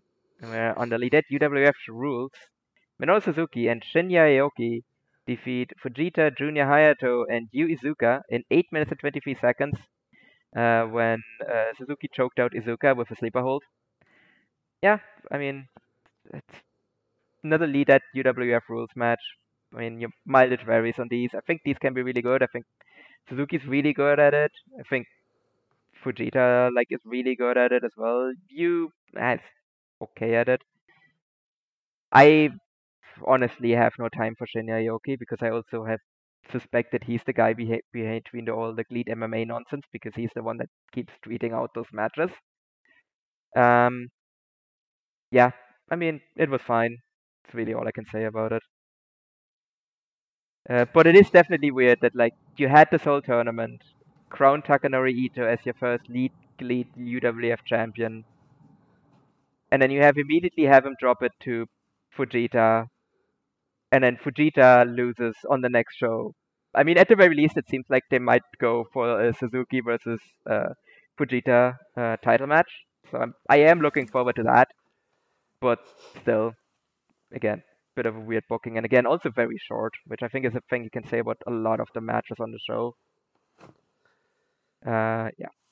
So then for the G Infinity title, the Saito brothers, Jun Saito, Rei Saito, uh, defeat uh, the Bulk Orchestra team of Ryuichi Kawakami and Galeno Del Mal in 14 minutes and 55 seconds uh, when Rei hit a diving body press on Kawakami. Again, baffling booking. Like I, I, I was like, okay, like it makes sense. Like if you have the Saitos here and they like toss around, uh, uh, they tossed around Tanaka, uh, and and Kaz Hayashi earlier uh, in one of the title defenses. So that that made a ton of sense. And like then you have like the bulk orchestra team come in after they turn face, and you have them defeat the Saitos and take the belt. But no, the Saitos keep the title, and I'm really not sure what the point is of the Saitos keeping these titles longer. Like I felt like the title reign was perfectly acceptable for what it was. So now I'm just really confused what like the plan is. Like Well, so I, I did have a pondering on this. Mhm. Hayato Tamura is facing Jun Saito in the first round of the Yes. Royal Road. I saw that. So I wonder if they're going to go back to the Saitos against Tamura and Kamatani. So we're just Check Kamatani. so we're just basically just go full circle. Yeah, time is a flat circle. Absolutely. Um, I don't know, but I'm assuming that's why he's in the tournament. But um, yeah, my only other thought here, obviously, I've not seen it, but uh, Galeno Del Mal is incredible. Yeah. Um, he's like a fridge freezer with legs, but I really wish Noah would steal him. Yes. And well, if they had a tag tournament, I hope they steal him and then him and his brother team together. Yes. Because there's no way those two should ever lose. No, absolutely, absolutely. Like, I mean, I've been saying that since he popped up. It's like, no, absolutely needs to steal. Like, how did this? Like, I think that's literally what I said when he popped up in GLEAT. Where I was like, how did Noah let this happen? Like, Yeah. they, they, it's not even that you can say that they don't have good connections in Mexico. They obviously do, and also it's literally the brother. Like, obviously you should Yeah, be like, exactly. y- he should come to you and be like, hey, do you want to book my brother? And then you just need to look at a photo of him, and you're like, yes, yes, we want to book your brother. Obviously, we do. Yeah, and then they can have an undercard trios match, and it's those two and Dave the Clown. Yeah. That's what we need. Yeah, exactly. Yeah, I don't know. Uh, we'll see. May- maybe that's why they didn't belt him up here. Otherwise, it's just a baffling decision that like GLEAT didn't belt him up here. Like just out of all of the booking decisions, this might be one of the worst ones. But yeah, it's just really weird stuff. Okay, then the next match, the Ultra Junior One Night Dream. Hayashi, Minoru Tanaka, and CIMA defeat Hiromu Takahashi, Atsuki Aoyagi, and Jun Tonsho in 10 minutes and 20 seconds when CIMA pinned Tonsho after a Meteora. Talking about baffling booking, this was yet another one where just the three old guys defeat the three young guys, and I really, I'm kind of dreading because I have a feeling that I know what this is leading to. Um, oh yeah, just for quick. Oh, because I forgot to mention it. Actually, because it has said like they're gonna go back to Tamura, but first, uh, it's actually Hartley Jackson and Kotaro Suzuki challenge the Saitos. But yeah, if they can get past those, then I feel like yeah, Tamura beating, uh, winning, winning in the Royal Road and then challenging for the Infinite titles probably would make a ton of sense. But yeah, coming back to this one, yeah, CIMA getting the win here, and then T-Hawk, spoilers, defending his title uh, afterwards. Kind of leads me to believe that, like, I think CIMA might be winning, might be beating T-Hawk for the title. Which, Hmm. that's kind of like, that's really bad. Like, that's, that's just baffling. Because why else would he be winning here, right? Like, why is he getting, like, this win on the big show? Like, Kaz Well, can easily take the fall, right? And, I mean, you don't, like, okay, maybe you don't want to have Jun Toncho win. But, like, I mean, you have your Roma right there, you have Atsuki right there, like, they can take a win. And it's also really interesting that, like, New Japan just allowed this to happen as well. Yeah. Well, look, you've got to put yourself over, haven't you? Yeah, Uh, nobody else is going to do it. So yeah. I mean, it's, I- he's, yeah, he's also one of the few. He's one of the few elite guys on the show that like faced off with an outsider and won. yeah, because CIMA had that New Japan Cup run, didn't he? Mhm. Last year when he got to the quarterfinals. hmm So, God knows. I I mean, there certainly Baffled. wasn't anyone like built up in the main event to like challenge T-Hawk next. So CIMA kind of is the Um, only guy now. yeah, I was going to ask you about the main event because I've heard good things Hmm? about it. So, would you recommend that I watch T Hawk and Mr. Tamura? Oh, that one, yes. not? No, I would definitely recommend watch that one. That one is really good. That that one is easily the by far and away the best match on the show. It's not even close. Perfect. So for so just quick for the result as well. So for the G-Rex title, T-Hawk defeats Hayato Tam- Tamura in 25 minutes 52 seconds with the Night Ride for his third defense. Yeah, no, this one was really good. I flirted with four stars. I think I might need to rewatch it. I think because I was already kind of grumpy with everything that had been going on on the show, so I didn't go four in a moment. I think if I rewatch it, I probably will because it was that good. It was just yeah. I mean, Hayato Tamura is great. T-Hawk is great as well. So it was exactly what you expected the match between them to be. Kind of baffled by the result because I also expected Hayato Tam- Tamura to win here and take the title off of T-Hawk, who's had a solid reign, but I feel like Tamura is like should be like the guy that you're building up. Like he should be the guy that you're like trying to like make your actual ace. Because that is something that like GLEAT is still missing. Is Mhm. like an ace. Like they tried kind of a little bit with Lindaman, but I don't think like I love Lindaman, but that's not really the kind of guy that he is. And I feel like Hayato Tamura can be that guy, but obviously feels like they don't think he's ready yet. So T Hawk beats him here in a really really good match though. So yeah, and I, and I would definitely recommend if there's anything from the show that you go and watch, it's this match. And I mean, it is on YouTube, so you can like go and watch it very easily. You just have to scroll through a bunch of nonsense to get there. But hey, I mean, YouTube significantly improved the scrolling function recently, so you can actually like very easily find the beginning of the match. Yeah, yeah. Okay, and then Perfect.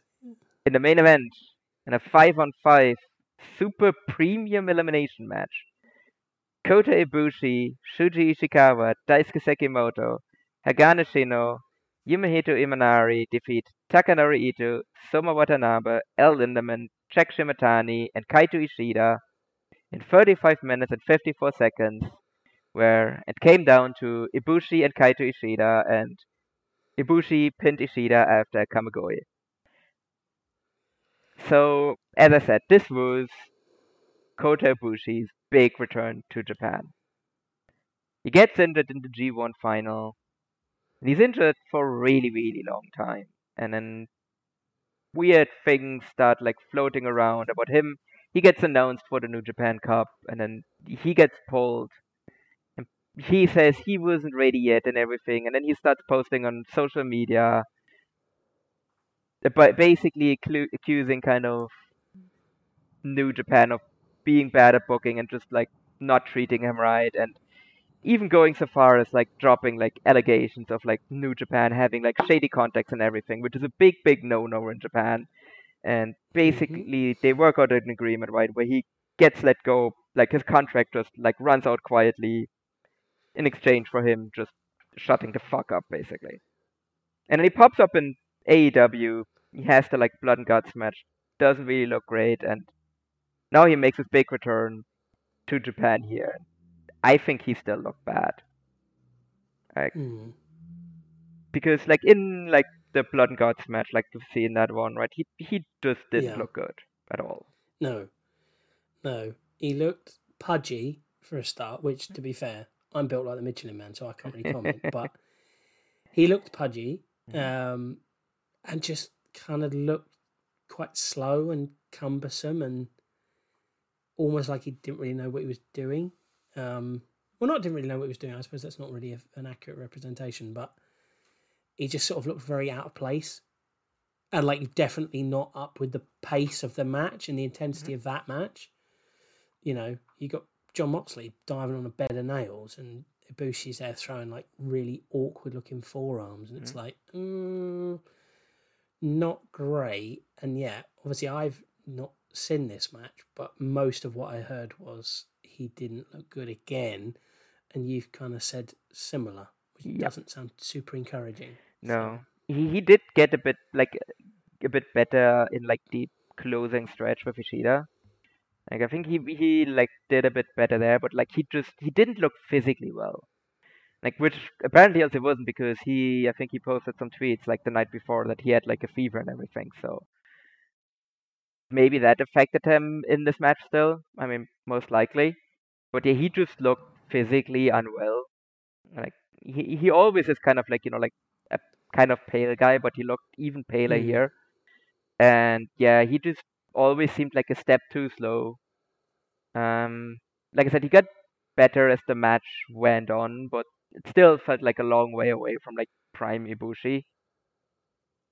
Yeah, and obviously like expected him to win this match, but still, as I said, like it just the entire thing on the show was just GLEAT coming up short constantly against outsiders, and this just continued here, and I like I just don't think it's a good way to present yourself because it's just such a continuous issue in GLEAT, right? That they just always get the short end of the stick when they face off with outsiders and everything. And this Mm. was really just that dialed up to like a massive degree. Uh, I also don't think that like Kota Ibushi's like team is like really all that exciting as well. Like it was just kind of a random collection of like guys that he's friends with. Like this just felt like Onita showing up on a CZW show with his buddies and just demanding that a singles match gets turned into a into a six man tag match.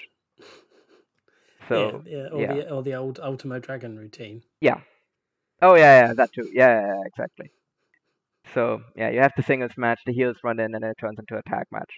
Oh no! What a tragedy! Um, Who could ever have predicted? yeah, exactly. Except like the fifty times this happened before. Yeah, I remember um, uh, Larry Csonka used to write on uh, Form One. Obviously, passed Mm. away.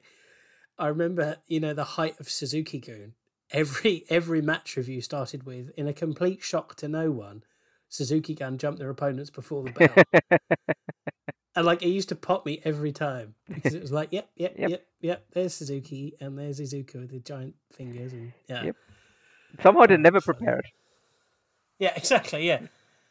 Uh, well, yeah. Well, maybe Yota Suji learnt the lessons because uh, bringing out an identical twin to uh, haha, yeah. Uh, but yeah, I a five on five elimination match. I guess they probably couldn't have got Ibushi to work as singles, or who would you have put him in there with? But yeah, it didn't look super exciting on paper, and It hurt. Yeah, the, it hurt. It hurt the card things. as well because you basically like you had to use up like Mhm. five of your like young top talent here. That you could Yeah, have put in they like other stuff on the else. card. Yeah, exactly. yeah, not good. No, and then afterwards, basically, Ibushi is like, I don't know. I think maybe he felt he was like putting them over, but it felt really patronizing.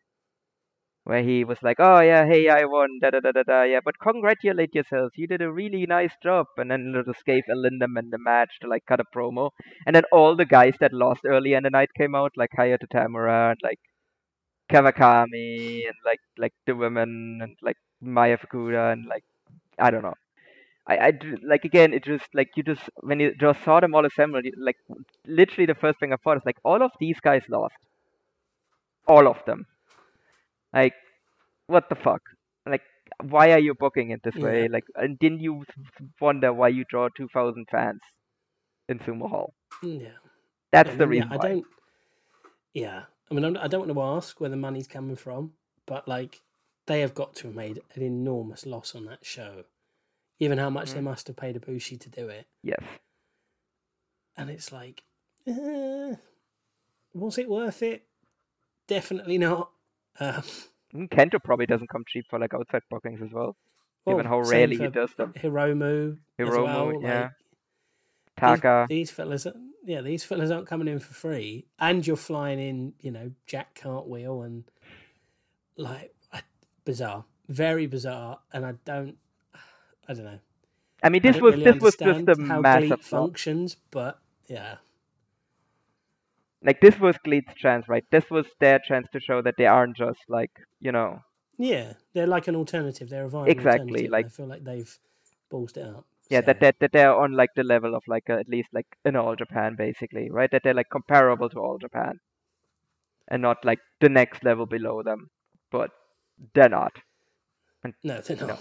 They just really aren't, and yeah, I don't know. I don't know where they go from here. I think I'm this show really like made me feel like down a lot on GLEAT. Like I I'm just Mhm. like I'm probably out on them for a while until they can show me something that can like rope me back Yeah. in. But like unless something big happens, this might be the last time we talk about GLEAT on the show for a while.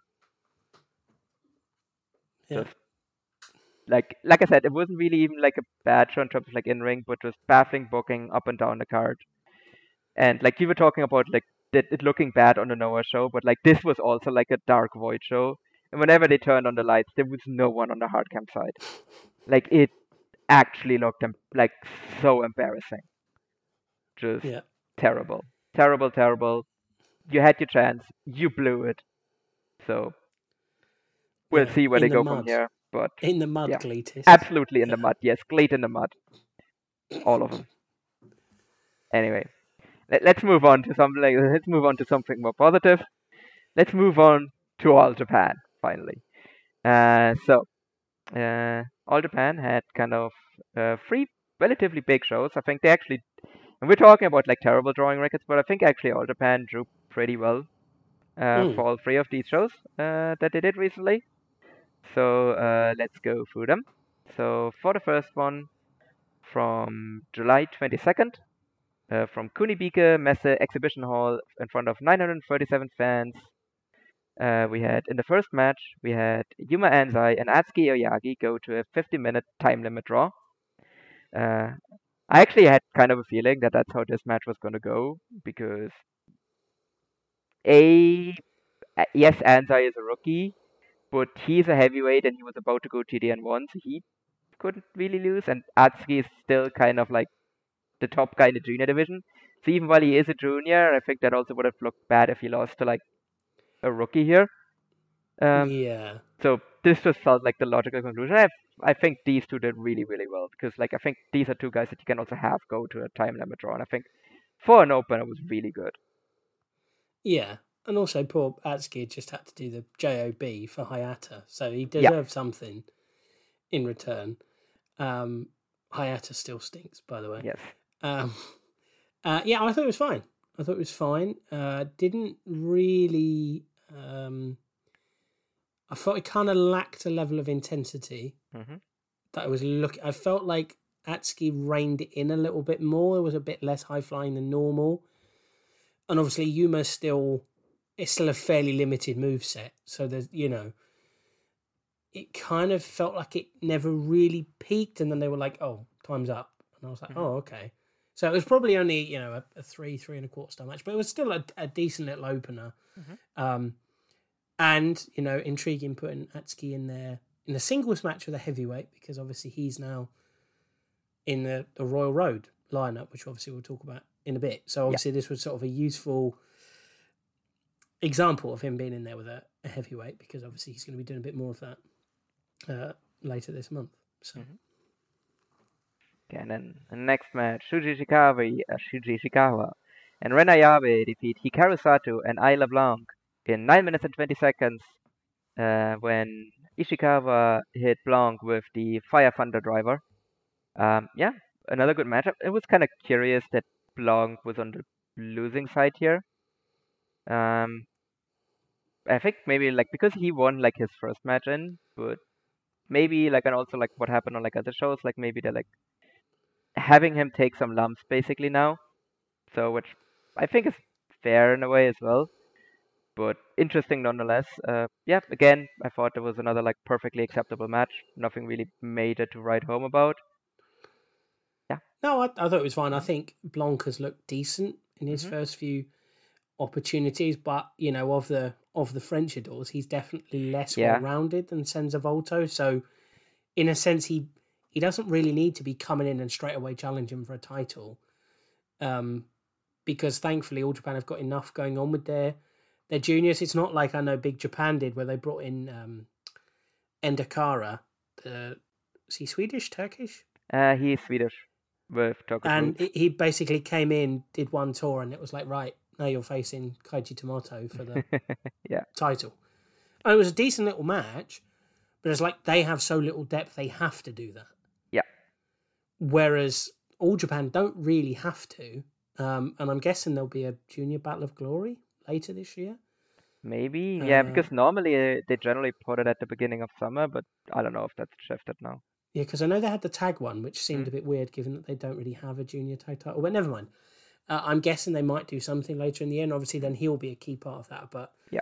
yeah, he's still uh, essentially just roster padding at this point, so wasn't an enormous surprise that he took. Uh, you know, he was looking Mm. up at the lights after Big Shuge killed him. I don't know. Uh, uh, talking about the French adores as well. I actually saw Senza Volto yesterday. Uh, Uh, oh, the was that the GWF? show? yeah, GWF show. He uh he challenged Tim Strubing for the Berlin title. Didn't win, but damn good match. Like that one's up on YouTube as well. Like that's actually a, uh, another one that like you should probably like if you're interested in like seeing Senza Volto or like Tim Strubing, who's like an like young and up like up and coming guy. Uh, Mhm. that that's well worth a watch. And the same show as well had Axel Tischer versus Mike DiVecchio. That was also another great match. He- Big Mike D. Yeah. he's my man. Yeah, that that, that match rocked as well. Um, Oh, but yeah, because you uh, GWF don't have my my hero Kodai Nozaki anymore because he's back in Kyushu Pro. yeah, I saw him live. I, they I think they I think I was one of the few ones that knew who he was. He drew over four. They drew over four thousand people on Sunday. Kyushu Pro. Yeah. to their anniversary show.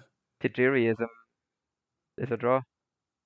Yeah, and Minoru Suzuki. Yes. well, And I mean, Honma. mein, I mean, yes, you're saying that Minoru Suzuki is a draw, but how much did he help GLEAT on the show? Uh, oh yeah, sod all. But Yeah. again, never mind. But yeah, I, I really want to watch that Kyushu Pro show mostly because I love Nozaki because he's just like the most peculiarly built individual. Yes. He's probably the wrestler that looks most like me in terms of dimensions. So I'm like, I kind of have to root for him. Um, You have to live But, yeah. vicariously through uh, Nozaki. exactly. It's like, well, I'm not taking bumps. He can take them for me. So Fair enough, that's what I'm doing with Okada. Uh, yeah, then I'll just slag everybody else off for not taking bumps properly. Exactly. okay, then next match. Suwama and Dan Tamura defeat Yuji Nagata and Ryuki Honda in 12 minutes and 56 seconds uh, after Suwama pinned Honda uh, after a last ride. So it was kind of a baffling result given what we're going to do like later because kind of after this Mm. kind of Honda and Nagata like are gonna go on a bit of like a run. So it was very weird that like like in the moment I was like I in the moment I was also like okay like Honda's losing here and it's kind of shit but whatever it's not like they put him recently. But then they started pushing him right on the next show. So yeah I I really didn't get this result. In hindsight it's baffling. Yeah, so I, I had the same thing because at the time I didn't think anything of it. I thought, you know, basic three star tag team match, you know, makes sense, obviously, because Suwama challenged for the Triple Crown at the end of this show. But yeah, now that Nagata and Honda are number one contenders for the tag titles, it's one of those you look back on, it's like, why have you booked it? yeah like if you want them to chat why like wasn't you know like Hanabata or you know Takao Omori I know he was he was defending the six man but Yeah. like weren't there two other bottom of the card pin eaters that you could have booked them against to just give them a quick easy win? Or if you wanted to put Suwama over weren't there other people that him and Dan Tamura could have beaten? Yeah that's actually what I've been thinking is you switch around like participants for match two and three. Yeah exactly. Because like it's not like you like build up Ishikawa for anything with this win, right?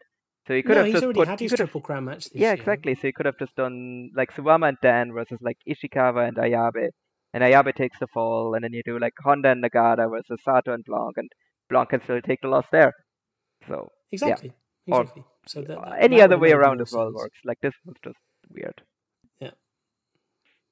Okay, and then in the All Japan TV six-man tag team title, the prestigious titles.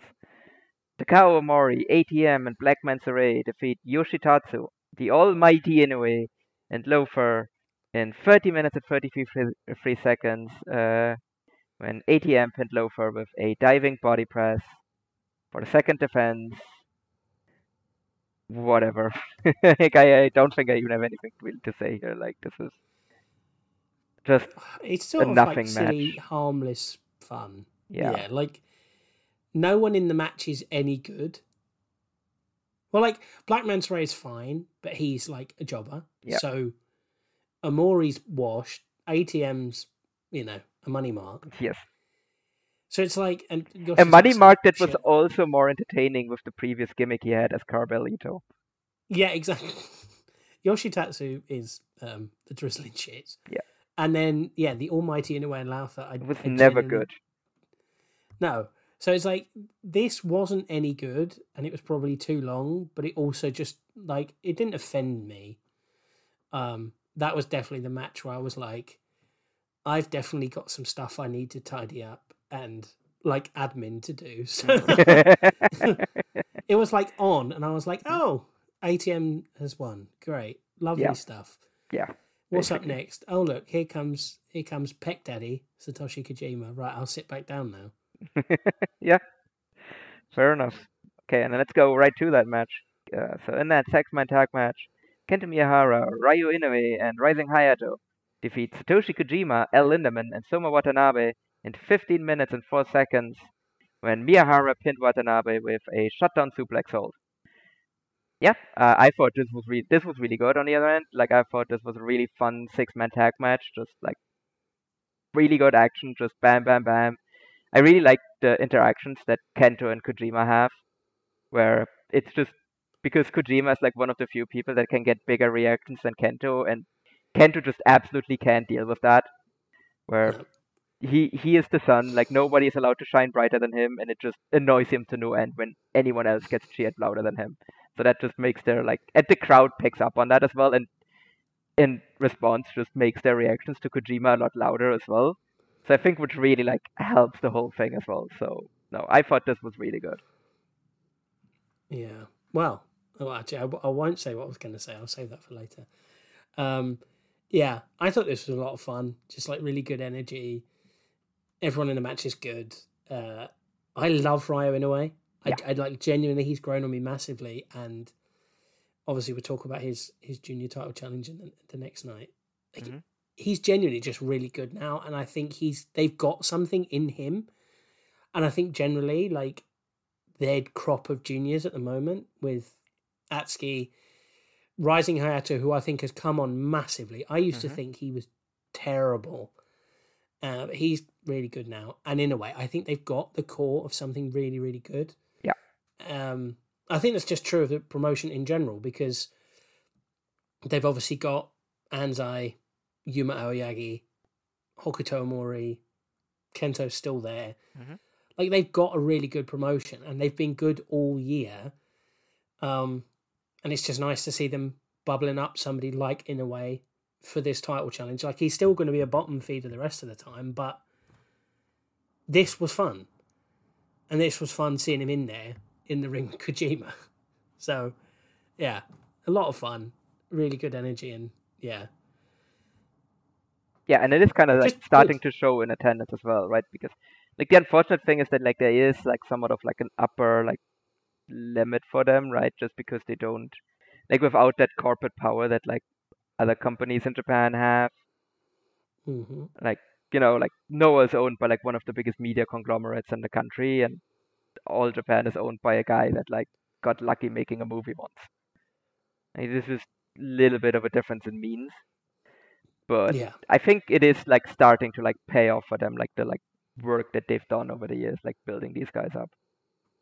yeah, and all the shows are fun. Yeah. Like I've not watched a single All Japan show this year, and wanted to skip stuff. Whereas like the last couple of years, they've been a real trudge. Yeah. Whereas this year has been so much fun, and you can see that it's being booked well, and they're booking the younger guys on the come up. Mhm. Um, so yeah, a lot of fun. Um, and I mean, obviously, talking about younger guys, obviously, you know, the Triple Crown main event, Aoyagi making his first defense against Hokuto Omori, which, you know, two guys with a combined age of like 50. Yeah, I think that might be one of the youngest. I I haven't looked it up, but that might be one of the youngest like triple crown matches ever. Yeah. Whereas when when Yuji Nagata defended against Shuji Ishikawa, it was like a combined age of 100. So Yeah. uh, that was fun. So yeah, so let's get to that match. So for the main event of that show, the Triple Crown match, uh, Yuma Aoyagi defeats Hokuto Omori in 20 minutes and 4 seconds with the Fool for his first defense. Um, yeah, I thought this was good, not great. Um, I think Hokuto, I, I like Hokuto. I think he's one of the guys with the best character work in all Japan. But I think he just isn't the guy that is going to give you like top of the line matches. Which obviously is going to be an issue for him in a promotion like All Japan that does put a lot of stake in like in ring work. Uh, but I thought he did well here. And I thought it was a solid enough defense for like Yuma. But it was also hurt by the fact that like I mean obviously Hokuto wasn't going to win. So there wasn't really a whole lot of drama here but it was still like a solid first defense. I feel like basically Yuma did what he had to do in the match, and then he put away his opponent, and it made him seem like a dominant champion, basically. Yeah. So I've never been a massively high on Hokuto. I thought he was good here. But I don't think he's credible enough with the fans or just like, you know, as someone watching it. He doesn't feel credible enough as a title challenger. Yeah. Yet. Now, I don't know if he was supposed to be in that position. I feel like it was supposed to be Ryuki Honda, but then they did the weird KO, not a KO angle thing, and then it was Omori in this slot. Um, also, I have no idea how it would have been booked at the top of the card if Ashino hadn't broken his arm in the Champion Carnival final, because I don't know if he was going to beat Nagata or he was always going to lose, and then Aoyagi would have won. Um, so yeah, I mean, various things probably put Omori in this spot, and I I just don't think from a credibility point of view he was ready, which hurt it from the believability and viability of him winning point of view. But I also liked the fact that it wasn't 50-50. Like the early stages of this, Yuma was like a dick, where he basically was just like, "I'm better than you," and he was kind of cocky and he was kind of gesticulating with the crowd when he'd got him in like a you know got a wrist lock or whatever and he's kind of like oh hokuto you can't get out of this you know and then Mhm. whatever which was good. Because i think if they just tried to go for like a 50-50 classic main event it, it definitely wouldn't have worked. Whereas i think what they did they told a good story within the 20 minutes they had. I just don't think it it felt right for Yuma's first defense if that makes sense. Yeah. So probably a three and a half star match, but the booking probably not the best thing in the world. But at the same time, it was a good opportunity to try something and do something a bit different when you're doing a weekend double shot like they were. Yeah. And I still think they put a reasonable number in for that show. So, you know, onwards and upwards, and it'll be a learning experience for both guys. So, Mhm. Yeah, for me, because I feel like this was a better choice for him for his first defense than Suwama, because he can't have Mm. this kind of match with Suwama, and I think you do want to like, if this is a long title reign, then I think you do want to get have Yuma get like a like dominant defense in first before you like put him against like a get kind of get like mauled a bit by a bear like Suwama. Uh, yeah, yeah. true. but I think like Gocho top to like I mean Go no, Gocho might be I mean it was a solid show. Like I don't think there was anything like really like blow away on the uh, on the show, but it it went by really quickly is what I w- would say definitely. Like nothing Yeah, it was a breeze. It was a breeze Yeah. to watch. So, you know, I can't complain. I think these little six match shows are a lot of fun. Um, and generally, I just enjoy shows where there's like not massive gaps between the matches. Yeah. Um, you know, I, I know this is a poor example, but you watch like SummerSlam, and it's like match, fifty minutes of ads, twelve minutes to make their way to the ring and then it's like Michael Cole squawking at you, and it's just like, oh my god! Like, if you skip everything, it takes as long as these shows do, but these just feel like in out, couple of hours, easy watch, nothing's terrible. So yeah, perfect, perfect stuff. Okay, and then for the next show, uh, on the very next day in Osaka, Edion Arena number two, in front of 920 fans, which that's a great number. Like that's actually like the largest attendance in the number two this year. So Hmm. like I think big kudos to All Japan on that one. Uh, I think they can pat themselves on the back for that number. Uh, and yeah, like I said, it really like seems like it's starting to pay off for them. Or like attendance is like showing that like they've done a good job like building guys up. Uh, they've actually even outdone like they've actually like not like I said they like outdone their own number uh, earlier this year uh, from the Champion Carnival. Uh, but not only that, but they also drew better than like when uh, uh, New Japan did a double shot there for the best of the Super Junior. So I think anytime you can outdraw New Japan, I think that's that, that's a Yeah. feather in your cap. Absolutely. as long as it's not like a row to show, which again, like that's tournament shows, and Yeah, not exactly, like they put like nothing on top there either. Like uh, one of the shows had like El Desperado versus Robbie Eagles on top, and the other one had uh, Titan versus Hiromu on top. So you know, Yeah, they're not. You know, they're not low like night four or whatever. So yeah, yeah, it's a good number. Yeah. it's a good number, and it was a good card again. Mhm. Like you know, three title matches, the return of Bodyguard, um, and clearly the guy that is the Jim actual Ramsey. draw here. Oh, absolutely. He is the reason that number's there. him and him alone. no, yeah, no. Like I said, really good number. I think really uh, encouraging signs for all Japan in terms of attendance at the moment. Okay, so then let's go into the show. So in the opener, Atsuki Aoyagi and Soma Watanabe defeat uh, Ryuya Matsufusa and Isla Blanc in 9 minutes and 15 seconds uh, when Watanabe pinned Blanc after a Firebird splash. Uh, yeah, again, solid opener, and we kind of continue the whole like Isla Blanc is like taking Islam's thing, but just I think a really nice like high flying opener, just good action to get the crowd going, uh, which always a good idea. Yeah. Yeah, it was fun. And it I think on the point of, of Blanca, it's nice to see these European guys getting opportunities with all Japan, Big Japan. Obviously Noah have, have brought guys in as well. But like you see Big Japan have brought in Tristan Archer for their most recent sweeper shows. And he's looked really good. There I'm a big I'm a big Tristan Archer fan. Mm-hmm. And I know Big Japan are bringing in Leyton Buzzard later in the year as well. So he's someone obviously I've seen a lot of, having probably watched more ICW in Scotland than anybody else. Um, but he's also been getting Rev Pro bookings this year. He's improved massively. Um, and it's it's just nice seeing them get those opportunities. Yeah.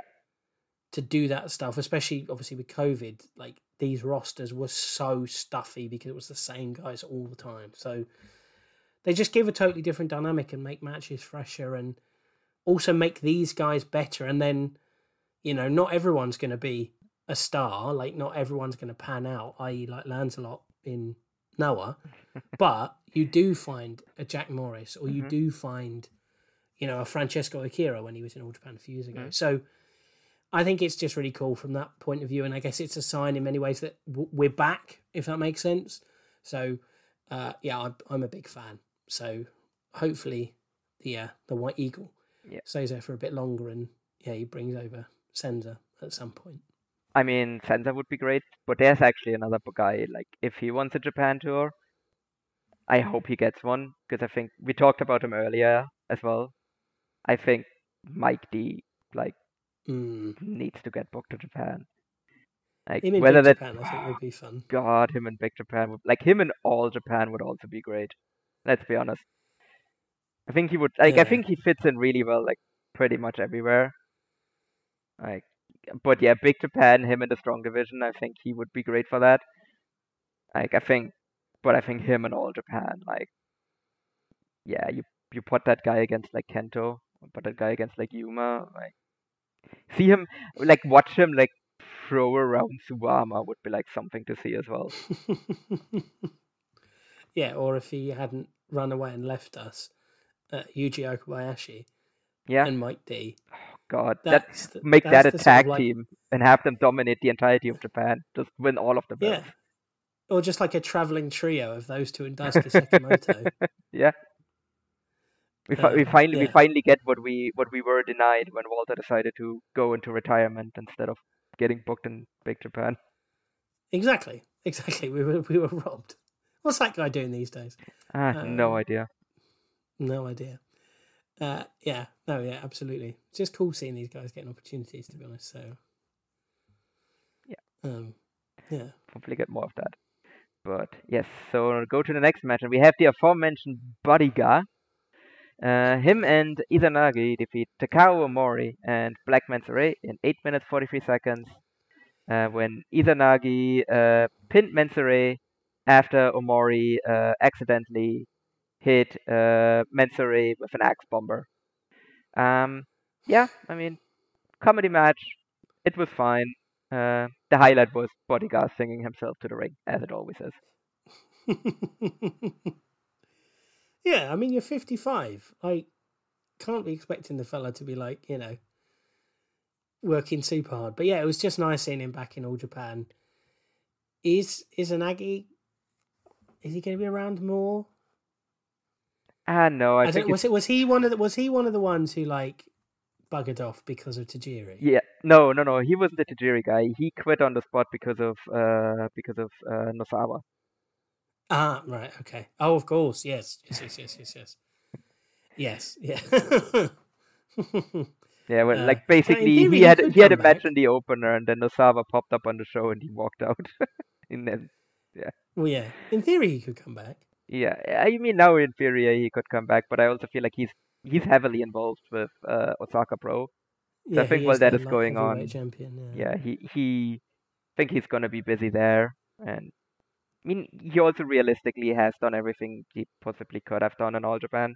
He even got his gold Yeah. watch reign and all of that. So I feel like his they finished his story. uh, yes, yes, he so, finished yeah. his story. he he won the title that his dad Dusty Never won. Izanagi never won. Made him proud. Made him proud. Uh, yeah. So then in the next match, Suwama. The uh, Izanagi, the son of a plumber, um, I mean, maybe. well, the I, I don't of know. a plumber. Yeah. Uh, may- may- yeah, may- Anyway, Maybe he's the son, he's the son of Eagle's Mask. So, no, Tiger's Mask. Sorry, wait. I keep No, I keep I keep confusing his gimmicks. He's so many mask gimmicks. I think I lost like track. I think he's wor- he's wrestled as both of them. So Was he both of them? Okay. yeah. Right.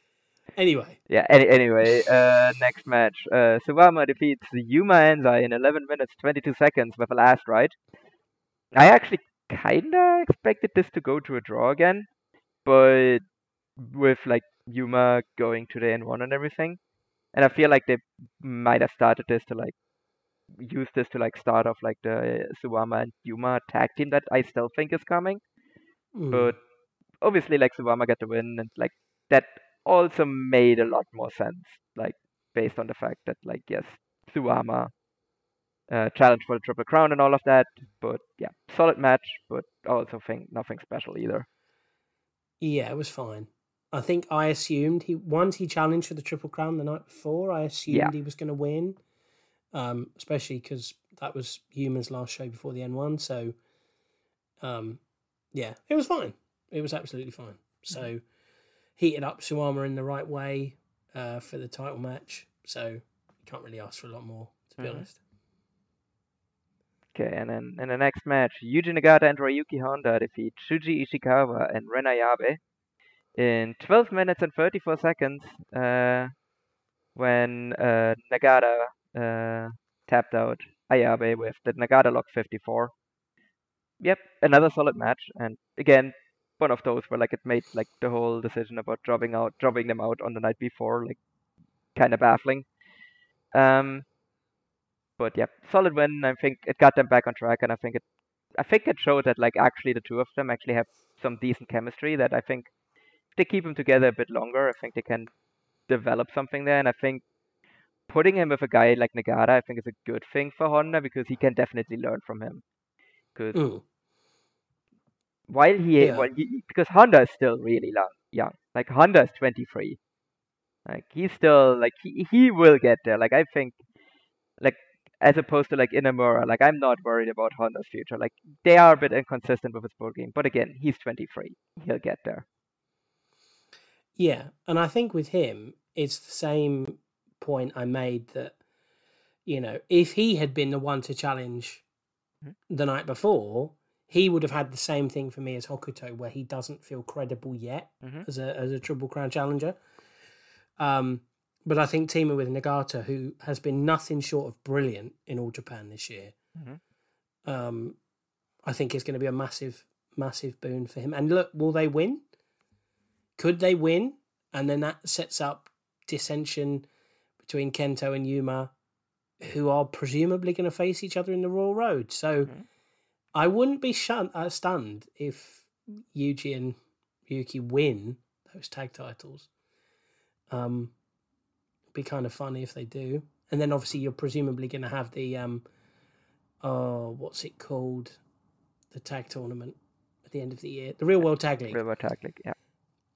Yeah, you can put someone together in that. Maybe that's Suwama and Yuma Anzai. They win the Real World Tag League. I don't know. Um, but yeah, I think it's a fun use for both guys and would go a long way to kind of developing that credibility for Honda, who, as you say, is young, but he's obviously someone they see something in. So, yeah, um, yeah it's what a veteran like Nagata should be used for. So I'm I'm all I'm all for it. Uh, fun fact: uh, Omori and uh, Honda actually made their debuts within two and a half months of each other. Wow. Who do There you think? go. Who who has more experience? Who who who made the debut first? Well, Omori's older. Mhm. So I would assume him because he's older. No, uh, actually Honda. Uh, Honda made his debut in September, uh, 2nd of September, uh, 2008, and Hokuto Omori was the 17th of November, 2018. Uh, yeah, both 2018. Sorry, Honda was in 2008. He would have been a Oh, literal child. wow. No, it's. I think. I Ah. think people might have forgotten this, but like Honda was a wrestle. He's a Wrestle-1 trainee originally. Oh yeah, because he would have been one of the last ones, right? Yeah, and then he came into All Japan, and they basically just re-young boyed him Yeah. and like made him run like basically do like a speed run through like being a young boy before like making him like a full on like roster member Yeah. because now they can claim that he is like their guy. Like similarly, like how like Okada technically didn't start off in New Japan. Like he's He's a Tory. he's a yeah he's a Dragon System guy. the greatest Dragon System wrestler ever. I I'll stand by that opinion. Um, but then they like basically like put him in in their dojo and like made him run through that. So now he's their guy, and uh, that's basically what All Japan did with Honda. Ah. Okay, so yeah, I definitely wouldn't have. I definitely wouldn't have said that. I would have assumed because Omori's, Omori's like he's not sneaky old, but he's like, he's nearly thirty. So He's 28. Like he is older than Yuma Aoyagi. Yeah, he's older than me. So, uh, whereas yeah, Honda's got a couple of years under me. So, yeah, no, I look, I, th- I think he's coming along nicely, and I think a little tag run would probably do him the world of good, and Yeah. obviously helps them keep using Nagata as a draw, which he definitely has been. Um, I just love him as well. I'm a I'm a Blue Justice mark, so Yeah. it's nice to see him being pushed. And good for good for his body as well to not be in like singles match just because. I feel like that Ishikawa match took a lot out of him. Even with all He of the lying so on the good, though. floor, he was. It was great. It was great, but yeah, holy shit! Oh, I don't know if they should have taken those. I I was amazing, but like man, both of them must have been hurting so bad next day. Yeah, yeah. Ishikawa definitely needed like every inch of his body covered in Voltarol and Yeah. deep heat the next day. Yeah, Yeah, he's not quite Tenzan or like he creaks when he moves, but no, uh, I think one of my friends the other day uh, we were talking about Tomoaki Honma, Hmm. and he said when he slaps his forehead, he's not firing up for the Kokeshi. He's trying to make sure the blood flow's still going. and he's like- making sure yeah. that it doesn't just fall off. Yeah, exactly. Uh, yeah. So that's uh, yeah, that's what I would go. Yeah, but no, I, I I think it's Nagata's been brilliant, and I think the kind of system they've got now for the older New Japan guys, where it's like you can kind of go and do what you want. Um, like we might need you occasionally for stuff, um, or like you know, like Kojima at you know, he went to Forbidden Door to to lose to Phil, but other than that, you're free to go to All Japan and do what you want, or you, you can go to Noah and do what you want, and you know, there's no real pressure or whatever, and they can kind of enjoy themselves and they feel invigorated because they're obviously getting to do more meaningful stuff Yeah. than they would be in New Japan, where obviously Gedo is trying to push the younger guys. So mm-hmm. So I think I think really it's like a win all around for everyone. Yeah. Okay, so then for the next match for the All Asia Tag Team titles in a barbed wire bat Megaton Current Blast death match, Atsushi Onita and Yoshitatsu defeat Hikaru Sato and Dan Tamura in 11 minutes and 17 seconds uh, when uh, Yoshitatsu pinned Ta- uh, Tamura after a double current blast bat attack for the fifth defense of the titles. And this is going to keep going. Um, I still like this one, but I think there's definitely diminishing returns on these uh, blast bat matches now. There are something different on the card, but yeah, I don't know. I think they kind of need to wrap this up sooner rather than later. We'll see if they will. This also was kind of weird because Sato and Tamura were wearing geese. I'm not sure why. I guess maybe because that covers more of their body. Yeah, because Onita know. was basically wrapped like in double-sided sticky tape Yeah. all over his arms and stuff. Uh, I mean, yes, because he literally like broke. He has a broken wrist. Yeah. These matches are not for me. Like, I don't. I'm not tuning in to All Japan TV for a firework display. And it's like, the problem is, obviously, Onita's like physically very limited, and Yoshitatsu is pants. So it means there's an awful lot of standing around waiting for stuff to happen. Mm-hmm. And yeah, this just wasn't any good. Like I, I didn't enjoy this at all. And. I was just like, please just end. Like kaboom, bang, someone pin someone. and it's like, oh no, Onita's pulled him out of the way. It's like, oh come on. But yeah, either way, I feel like they've got to lose him soon. Like Yeah. As you say, there can't be much more for them to do. But at least it's something different with those titles, which it's kind of the same with the six man. Like they don't have to matter in a sense because they are like they're not throwaway titles. I don't think any title should be considered a throwaway title, but they're basically an opportunity for you to do something different. Mhm.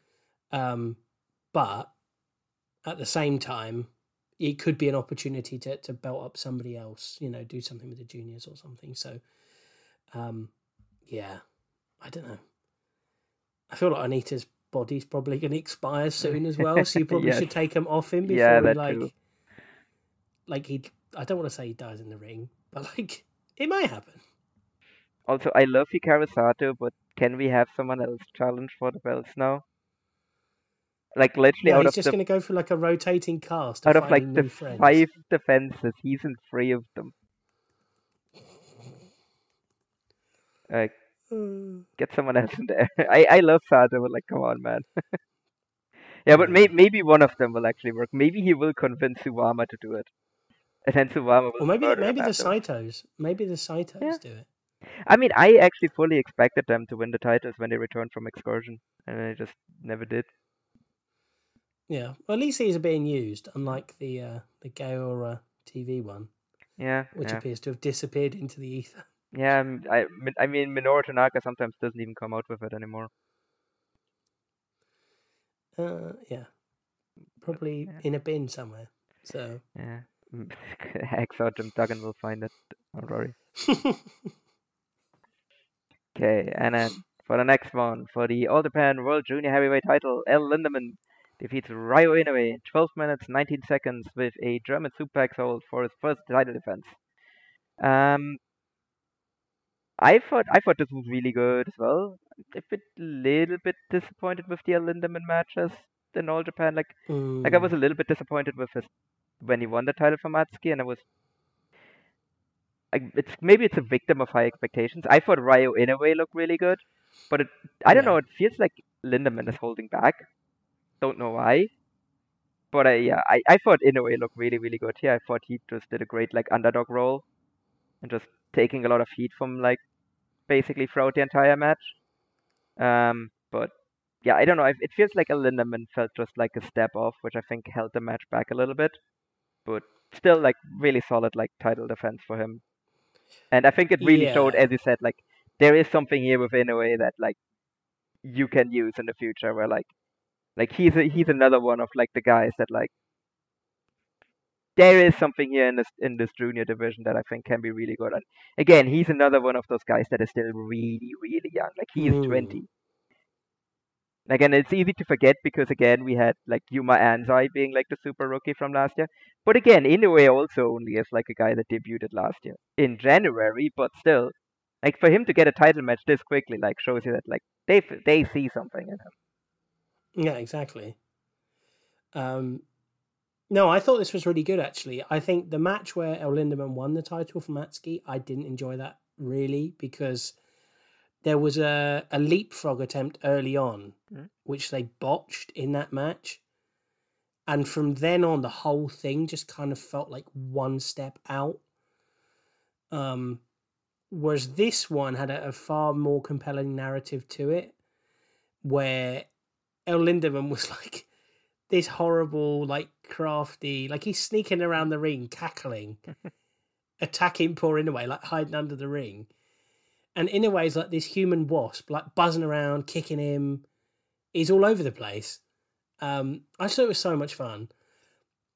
Um, I think I went three and three quarters, just shy of four stars. Um, because I felt they had a little bit more in them. Because I mean, they only got about twelve minutes, so I thought there was probably more there. But yeah, this was definitely better than the uh, match where he won the title from Atsuki. Um, and obviously, we know where uh, Lindaman's reign is is going now. But obviously, we'll get onto that in a little bit. But yeah, I don't know. He he definitely feels for me that Lindaman's lost a bit of the luster that he had last year when obviously he was in the best of the Super Juniors and he looked really good. And I thought New Japan were going to try and steal him. Um, but he feels like he's cooled off massively since then. Um, and I'm waiting for him to kind of really grab me with Mm. something. This match got close, but it just kind of was missing a little bit of something. Um, but yeah, Inoue, looked really good here. Um, and I'm really excited for his kind of prospects moving forward because, yeah, they've clearly got something with him. And he's very different from Atsuki and Rising Hayato as well in terms of the way he works and the way he comes across, which is good Yeah. because obviously it means that those three, as the future of your division, their matches are all going to have a very different dynamic, which is obviously a positive. Yeah, he he really is that embracing that like Kawada Junior like style. Mm. So yeah, I, I'm. But if he really wants to do the full Kawada like experience, he needs to get like I don't know, like seventy five percent more grumpier than he is now. yeah, he's still got the youthful exuberance and Yeah. excitement. Yeah, yeah, definitely. He also probably not like needs to like okay, this sounds really mean, but he probably needs to like get his face bashed in because he's too handsome to be Kawada. Yeah, yeah, yeah. He's not got the uh, the chiseled face no. that he needs. Yeah, maybe either he gets to get beaten up real bad, or he just needs to like sit by the seaside and drink like hard liquor for like ten years. Yeah, or just like you know, someone will break your nose, and then you'll be sort of well on the way. Yeah. Okay, uh, but then let's go to the main event for the All Japan World Tag Team titles. Kento Miyahara and Yuma Aoyagi defeat Minoru Suzuki and Hokuto Omori in 25 minutes 43 seconds when Miyahara pins Omori with a shutdown suplex hold for their second defense. I thought this was great. I went four stars on this. I saw some people go like even way higher than that. I saw people basically say that this is like one of the best matches in all in all Japan this year. I don't think it really got quite to that level, but I thought still thought this was like just an excellent showing. I think Omori looked better here than he did in the Triple Crown match. Uh, Mm. I, th- I think he that I think that might be more of his calling, honestly. Like I think he might be a guy that like maybe he's just like a tag guy, and this and like especially in All Japan there is no shame in that. I don't think there's any shame in that generally, but I think especially in All Japan, where like the tag titles are like the genuinely second most important title in the promotion Hmm. and are actually like put in like main events and like you are expected to draw. I think that's still a really good spot for him to be in. So, and I think after this, I feel like maybe that's where like his future lies and like where he should be because he just feels like a better worker in a tag match than he is in a singles Yeah. match. Yeah, I think there's less burden on him in a tag match. You know, he doesn't have to be in all the kind of in between moments. He doesn't have to nail all of that stuff because there's three other people in the ring that can can help with that stuff, and the, the story kind of tells itself. Um, but yeah, it was nice to see Minoru Suzuki's seven month run in All Japan finally amount to something. Yep. Given that he came in at the New Year shows and kind of started this semi faction with Omori and uh, Naruki Doi, and then they've kind of done nothing as a group of any note until now. Um, yeah, I thought this was really good. I didn't think it was as good as the match where uh, Kento and Yuma won the belts from uh, Kenoh and Manabu Soya. I think that's probably up there with with Kento and Yuji Nagata as my best All Japan match this year. Mhm. Um, but yeah, I, I went notebook on this one as well. I thought it was just really good. Kento and Yuma are a fantastic team. Crowd love them. Um, and it's going to be really fun when they lose the titles and then fight each other. So Yeah. um, yeah, this was just fun, a really good main event, and I would say overall like a really entertaining show Mhm. as well. Yeah, I, I would agree on that as well. Like you had the great main event there. Uh, you had the junior title match, and I think you had like a bunch of like other like fun stuff on here. And again, it, it was another like breezy watch as well. Mm. I don't think anything overstayed is welcome here either. Obviously, like as you said, like your mileage may vary in the All Asia Tag Team title match, but yeah. Uh, again, I think, and like I said, like the number was really good as well that they drew here. So again, another success for All Japan. And then let's go to the final show. Uh, the from the All Japan Summer Action Series 2023, uh, happening just yesterday on the 6th of August 2023 from Makuhari Messe International Exhibition Hall number 7, 1038 fans, which again is comparable what, to what uh, New Japan, like it's less than what New Japan drew in the same building, but it's not far off from what New Japan drew there. Uh, also for uh, Fantastica Mania and Best of the Super Juniors. Uh, so I think anytime you are like within striking distance of New Japan, I think that's a success. So Cool. yeah, good job uh, by All Japan uh, on this number here. Uh, the setup looked a little weird, and I think they mic'd the crowd a bit badly. But again, I think you can't really argue with the numbers that they've drawn. Yeah, like it, it was an enormous looking building. Um, so obviously it kind of the crowd were very, very spaced out. Um, it, it reminded me in a way of the Big Japan show at the Budokan in May when Aoki beat Okabayashi for the Big uh, the Big Japan Strong title, and they're doing like a chop exchange on the outside, and there's such an enormous gap between the ring and the first row of fans like Okabayashi chops him and Aoki goes tumbling around the floor. And he's basically got enough room to do like an Olympic gymnastics routine. it kind of reminded me of that, where everything seemed like miles away from the ring.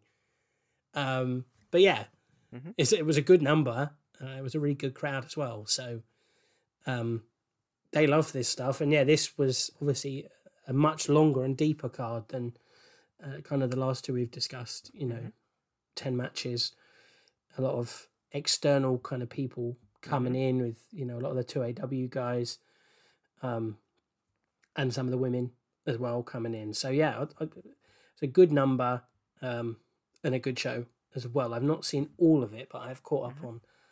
Uh, caught up on certainly the, the back half of the show, so um, some good stuff, and obviously we got the, the Royal Road announcement as well. So Okay, so uh, let's quickly run through the undercard then. So in the opener, Naruki defeats Ryo Inoue in 9 minutes 58 seconds with a Bakatare sliding kick. So yeah, this was a really really good opener as well. Um, I mean we just gushed about like Ryo Inoue's potential, and I think Doi is still a really really good worker as well. And so I think these two had like a fun like back and forth match, and again not surprised that Doi gets the win here. Again, Inoue is still really young and really early in his career, so I think can easily still take losses like this, especially if it is to like a guy the level of Naruki Doi. Then uh, in the second match, Dan Tamura, Ry- uh, Ryo Kawamura, and Takuro Niki defeat Ren Ayabe, Ayla Blanc, and uh, Chicharito Shoki uh, when Niki pinned Shoki after a mad splash. Yep, six man tag match, perfectly acceptable action. Really, again, nothing to write home about. Uh, did like though, like Ayla Blanc like showed like some frustration to being on the losing side again. So going to be interesting if they like that's like something they develop like a bit further, or maybe we see like a, some like sort of like change in his in-ring style or something like that. But Hmm. he's definitely like it seems like that they're wanting to do something here with him. And yeah, definitely. It's interesting because he, on the next show, which is the kind of the, the last one before the, the Royal Road, Mhm. he's teaming with Rising Hayato against Naruki Doi and Naoki Tanizaki, Mhm. um, which you think he might win. That might be his first win, given where Hayato's going. Mhm.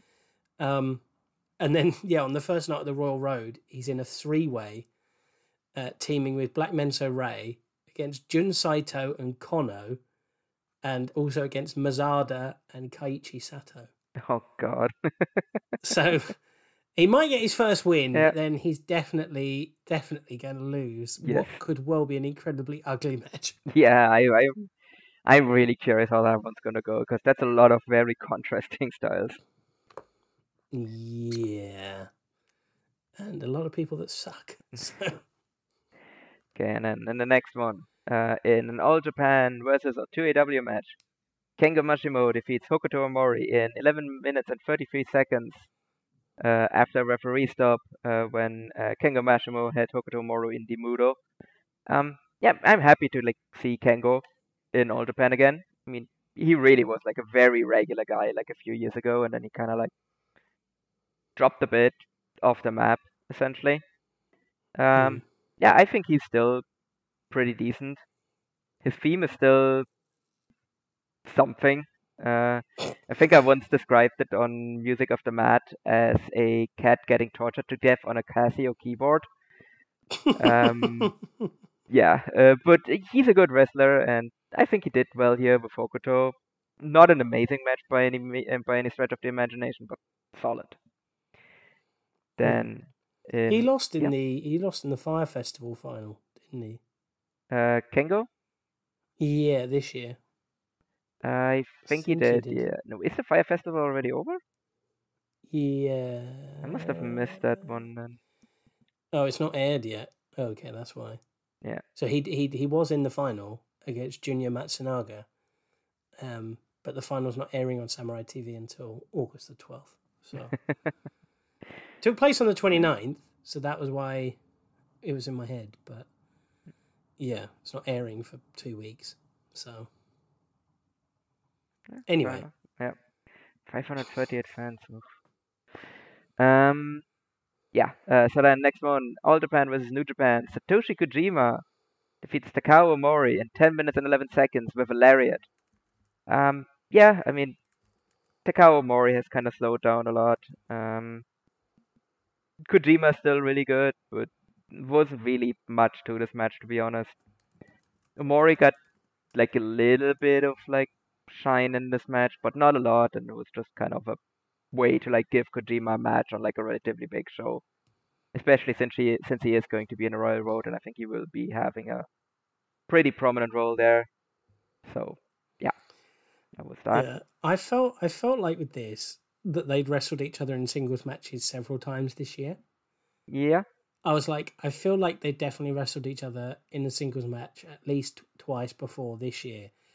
And uh, I then looked on Cagematch and I'd completely Mandela affected it because the last time they wrestled each other one on one was 2004 yeah, yeah, Uh, a while ago. in the fi- in the Zero One Fire Festival, and earlier in the year they'd gone to a time limit draw in the Champion Carnival. Oh yeah, Uh, so, so no, so no, they haven't wrestled before this year, Andrew. Uh, but obviously, yeah, Peck Daddy getting the win, which obviously is what we like to see. Yes. So Uh, so then they did a bunch of announcements after this match. We're not gonna go through like all of them because the show is already long enough as it is, and we're gonna talk about all of that stuff as well when it is actually like because they announced a lot of stuff that is also really far into the future. So, uh, but I think really like the the ones that were like of note were Eruption uh, challenging for the All Japan TV six man titles, which that already before that's even happened is like instantly the best match for that title ever. Uh, so I think that actually has a chance to be good. Um, and then also uh, of note is that Unagi Sayaka uh, came to the match, and she called out Kairi, who came to the match, and uh, she is also going to be having a match in All Japan as well. Um, interesting because there's also really strong rumors that she is going back to WWE. So we'll see if this is actually like something maybe where she comes in a bit more regularly, or if this is just her basically doing a bit more like inter- like fun stuff basically for her before she goes back to retirement. Yeah, well, the thing was, I was confused about this because she announced earlier that she's taken a leave of absence. Mm-hmm. So it's like, okay, I don't know. I don't know whether that she's taking a break from wrestling and then she's going to retire, or she's taking a break and then she's going to do more stuff for Stardom or or whatever. But yeah, I mean, her coming into All Japan is pretty cool for for one of the shows at Yoyogi. Um, I know Millie McKenzie's working a, a show for for new uh, for All Japan Mhm. a few days before that as well. So, um, yeah, I still am not entirely sure where the integration with the women's stuff is going. Um, in terms of like a title or a direction or something. Mhm. Um, but it's still, you know, a novelty and it kind of changes the pace of the show and stuff. Um, yeah, I guess the other major announcement was Hiromu coming to All Japan. Yeah. So I mean, just real quick on the women's division as well. Like, yeah, I also don't really feel see like if there's like a big direction here, but I have to say that they've done a better job with it than Noah has, and I think it's also better than the GLEAT women's division. Mm. So, I mean, at least they've had like some a few like storylines of like Suwama and Unagi and that kind of stuff. So, at least they, like I feel like they've actually tried like a bit harder than the other promotions have that have tried this. Yeah.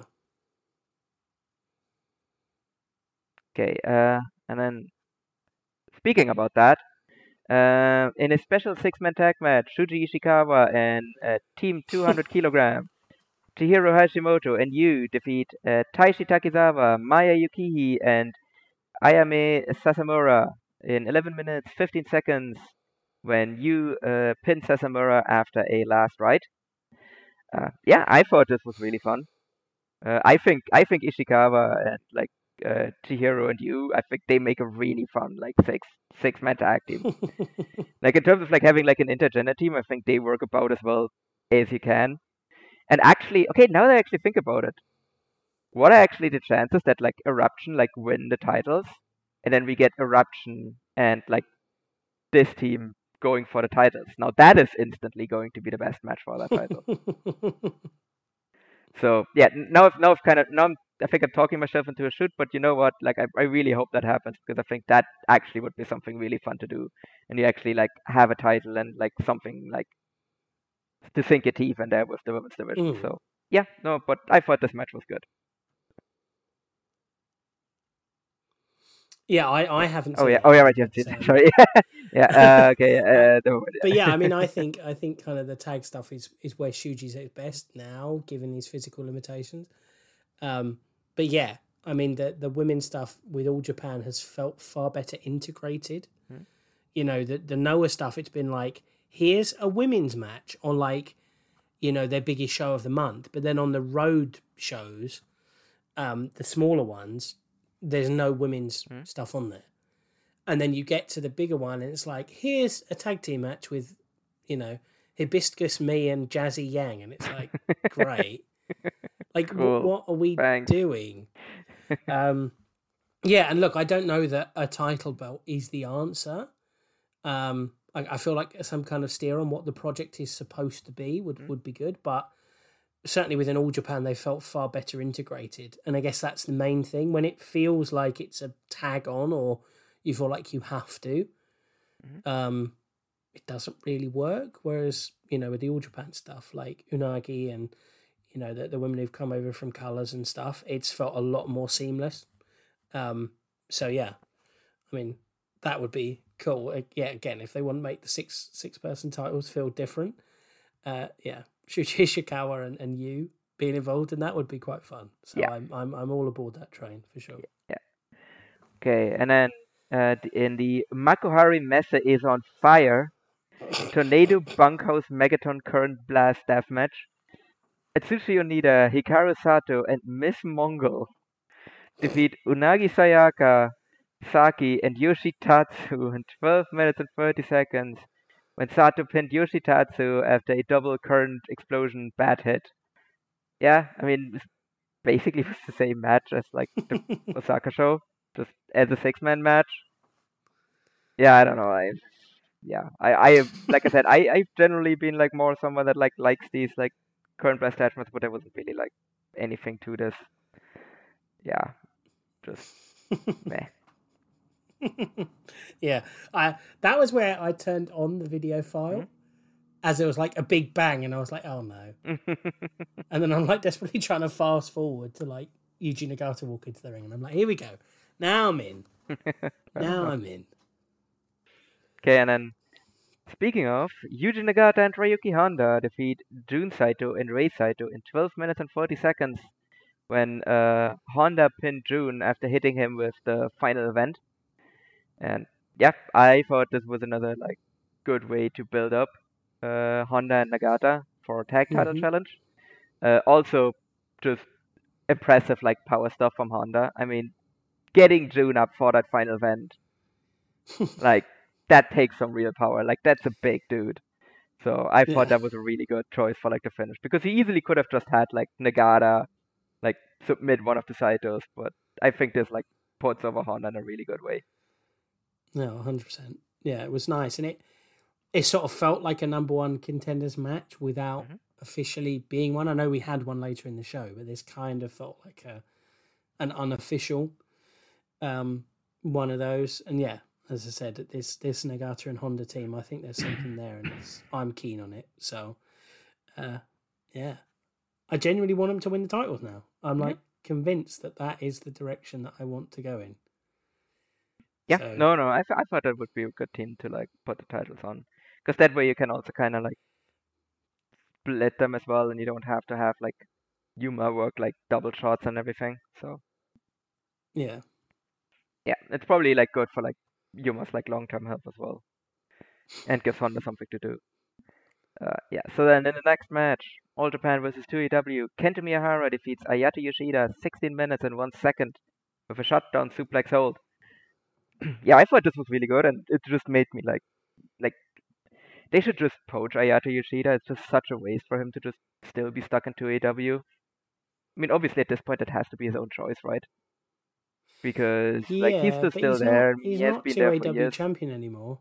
No, He's not two AW champion anymore because he lost that to Kohei Sato Yeah. last month. So Yeah. in theory, there is no reason that he couldn't be more of an All Japan regular.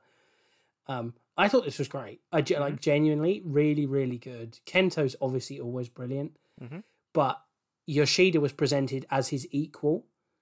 Um, so this kind of felt like a big time main event style match, um, but obviously compressed into a far shorter period. Um, but yeah, Yoshida felt like a big deal. Some really, really fun exchanges towards the end, and then yeah, Kento got the win. So shade under shade under four stars with me, but this was great. And yeah, I had the same thought process watching it, where from the moment he made his entrance and he's like shit talking a kid in the crowd, I was like, why isn't Yoshida in there full time? yeah, Like he is clearly wasted. Look, I watched 2AW in the pandemic because it was literally the only thing available, but I don't understand. Like he's talent wise, he should be doing something more. So as you say, it's mm-hmm. probably his choice, but you would think all Japan he can't be on big, big money. So Yeah. you would have thought they'd have the cash to be able like, yeah. And you I mean it's also not like like all Japan runs like a schedule where like I don't know maybe if he has like a job that he likes and he really just wants to do this as like a side thing. It's not like all Japan runs a schedule that wouldn't allow him to just No, they're mostly weekend shows, so there'd be no reason why they couldn't do that. So Yeah. it just feels like such a waste of talent for him to just be there like all the time. It's not even that he has to like give up wrestling for 2AW. Like it, he could just always do like a dual thing like you do with like Rising Hayato. Yeah, he exactly. technically still has a dual contract as well. Yeah. So yeah, bizarre. Uh, one thing I need to say though is his theme really doesn't fit his new look. Like it really fit his old look. Mm. I don't think it fits his new look at all. Like, No, the new to, like- looks like yeah. proper like edgy emo, Yeah, doesn't really work. But no, and then he has this Look. triumphant Ace music, and I'm like, it really doesn't work. mm, yeah, you look like a shit shitbag, so Yeah. it doesn't really. But look, work on one thing at a time. Yeah. And uh, You know what? Maybe Yeah. don't give him a new team theme now on 2AW. Like give him a new theme when he goes to All Japan. You know, like they can yeah, they can give just him. Just get old Yeah. ATM, get him to uh, start printing off them notes. I Come on, mean, fella. All Japan has been really good about giving people themes. Like they've generally been nailing that stuff. yeah, Okay. it's not. Yeah, Hmm? no one's a patch on uh, on uh, Kento, but look, No. there's a lot of good stuff in there, and yeah, bring him in, make him Mhm. a regular. definitely. Okay, and then uh, for the All Japan World Junior Heavyweight Title number one contendership match, Rising Hayato defeats Atsuki Aoyagi in 50 minutes and 40 seconds with the Sid Vicious. Yeah, this was great. This was this was this was awesome. This was also perfectly the right decision. Like I was actually kind of afraid that they were just gonna go back to like Atsuki versus Lindaman, which really would have felt like a waste. Like I like Atsuki, but like this is Rising high at this time. Like I think he should beat Lindaman. I think he should become the champion. And yeah, I I but I think these two have had better matches, but still was this was still pretty great as well. Like I think I'm borderline four stars. It didn't quite get there for me, but yeah, just great stuff. And these two just have amazing chemistry. Yeah, I went I went four stars on this, Hmm. and genuinely, I think what took me there was uh, I've been so sick and tired of wrestlers hitting a move that never wins them a match, and then doing the full shock and awe face when they get a near fall. Um, and it's definitely like a, a WWE thing that's Mm. just kind of cottoned on everywhere else. And I hate it. Like I hate it so much because it's like that's literally never won you a match before, so why are you shocked? Whereas here, Hayato did it once, and it was when he hit the kind of sit down pile driver. Mhm. He then rolled through and hit another one, and then Atsuki kicked out. And you're like, look, I would be shocked if he kicked out because that should be like he should be dead after two of them. Yeah. Um, and then he had the like look on his face, like, "Oh my god, I literally just can't beat this guy," especially because he'd never beaten Atsuki in a one-on-one match before. So it kind of played into the story of that maybe Atsuki just is better than Rising Hayato. Um, and then yeah, eventually puts him away with Sid Vicious. He's put it all together now, Hayato. Like it took a while, but he is all the way there now. Um, I don't think he's going to replace Atsuki as the ace of the junior division, but he is all the way there now as definitely a 1B to Atsuki's 1A, in my opinion. And yeah, I think that Yoyogi show, uh, start of September, um, he's obviously facing Hiromu uh, in Nagaoka, but yeah, I think that Yoyogi show, I think he's got to beat Lindaman Hmm. for the title, really. Um, because yeah, I mean the Atsuki route would have been Atsuki loses the title to an outsider, he finds his mojo again, beats the outsider, loses to a yeah, new outsider, yeah. and then they do. yeah. Whereas this is a chance to do something else. Yeah.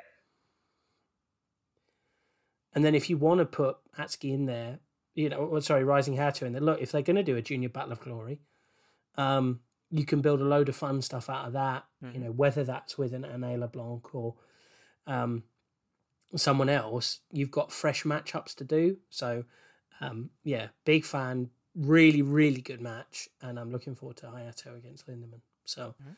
thumbs up all round. Yeah, I think I think it was when I was on the Super J cast and we're talking about All Together again, where I think my comparison there was, and I know it's a lofty comparison, but it's basically like it feels like what New Japan had with like Okada and Naito, where like hmm. Atsuki is the Okada and Rising Hayato is the Naito. Where like Atsuki is clearly like the ace at the top guy, like the the big top guy, but like Rising Hayato is like literally just like one or maybe just a half step behind him as like the next guy up, essentially. And the women like absolutely love him. Yes. I wouldn't be shocked. Like, I don't know how much merch he has, and but like, I wouldn't be shocked if it just like gets like ripped out of their hands, essentially. Yeah, they they go wild every time he comes out. It's like, oh my god. Yeah, I, that's actually one And of see, the I things. th- I I'm- think Mm. I think he looks like I don't know. I think everything the look, the makeup, the weird tartan like skater boy look. To me, I'm like you look like a dog. Yes. But the women love it. And look, it's an upgrade on Atsuki's pink hair. So Mhm. And yeah, also um, uh, because his ring style also like improved a lot, and he's still like laying it in as well. Like, yes, he is the Mm. pretty boy, but it's not like that results in him like working softer. Like, he's, working if light as a anything, he works yeah. harder. Yeah. yeah, I'm a big fan. No, he's great. Uh, that's actually one of the things I'm looking forward to the most when going to Japan. Is just seeing what like the merch lines look like at like the All Japan show, and who has like the long like autograph lines and all of that. Mm. Oh yeah, for sure. But yeah, uh, so let's go to the main event: Triple Crown. Yuma Aoyagi defeats Suwama in 22 minutes and 27 seconds with the Fool for a second defense. Uh, yeah, this was this was great. Uh, I went four and a quarter on this. Uh, yeah, it's just tremendous, tremendous match. Uh, I I bet on some of those near falls. Uh, I because I I was like, oh my god, are they actually are they actually gonna have him lose to Suwama here? I was dreading it, and I was like, oh god. I I've been praising them so much, and they've been doing so well, and then it just like fall back into old like bad habits. But no, they did not. In fact, uh, Yuma Aoyagi gets another win under his belt, and he puts away Suwama. Um, this felt like either this is like the last Triple Crown challenge for Suwama, but it definitely is one of the last. Because I think that's also kind of Mm. the feeling I got from like the uh, the video package they gave him before the before the match as well, because it felt very like Mm. nostalgic basically. Um, but yeah, no, I, I thought like Suwama really like he really stepped up. Like he kind of like this was one of those times where he turned the, back the clock a bit and just like Mm. he kind of mauled Yuma Aoyagi here a bit as well. But I think it's not like Yuma looked weak though. Like I think he just made a really good like champion defense, like coming back from underneath against just this like yeah, like I said, like this mauling bear basically, where he like managed to survive him and then Yeah. definitively put him away because it's not like he didn't pin him with like a banana peel or whatever. He got like a proper like good like closing stretch to like put him away definitively and like get another like really good win on his belt for this title reign. Yeah. No, I th- I thought this was brilliant. I went four and a quarter as well.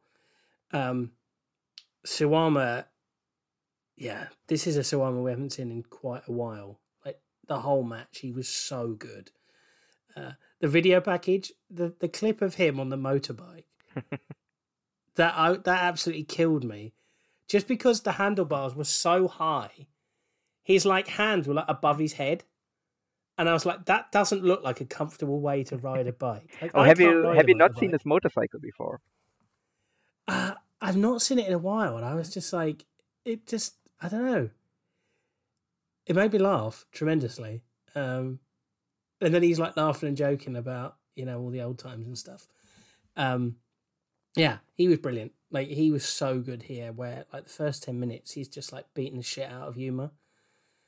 And then Yuma, like, battles back, and he's kind of got the speed advantage. And kind of they get back on a level playing field and then he's able to put them away and it did feel definitive and it kind of felt like he had put away the previous generation Yeah.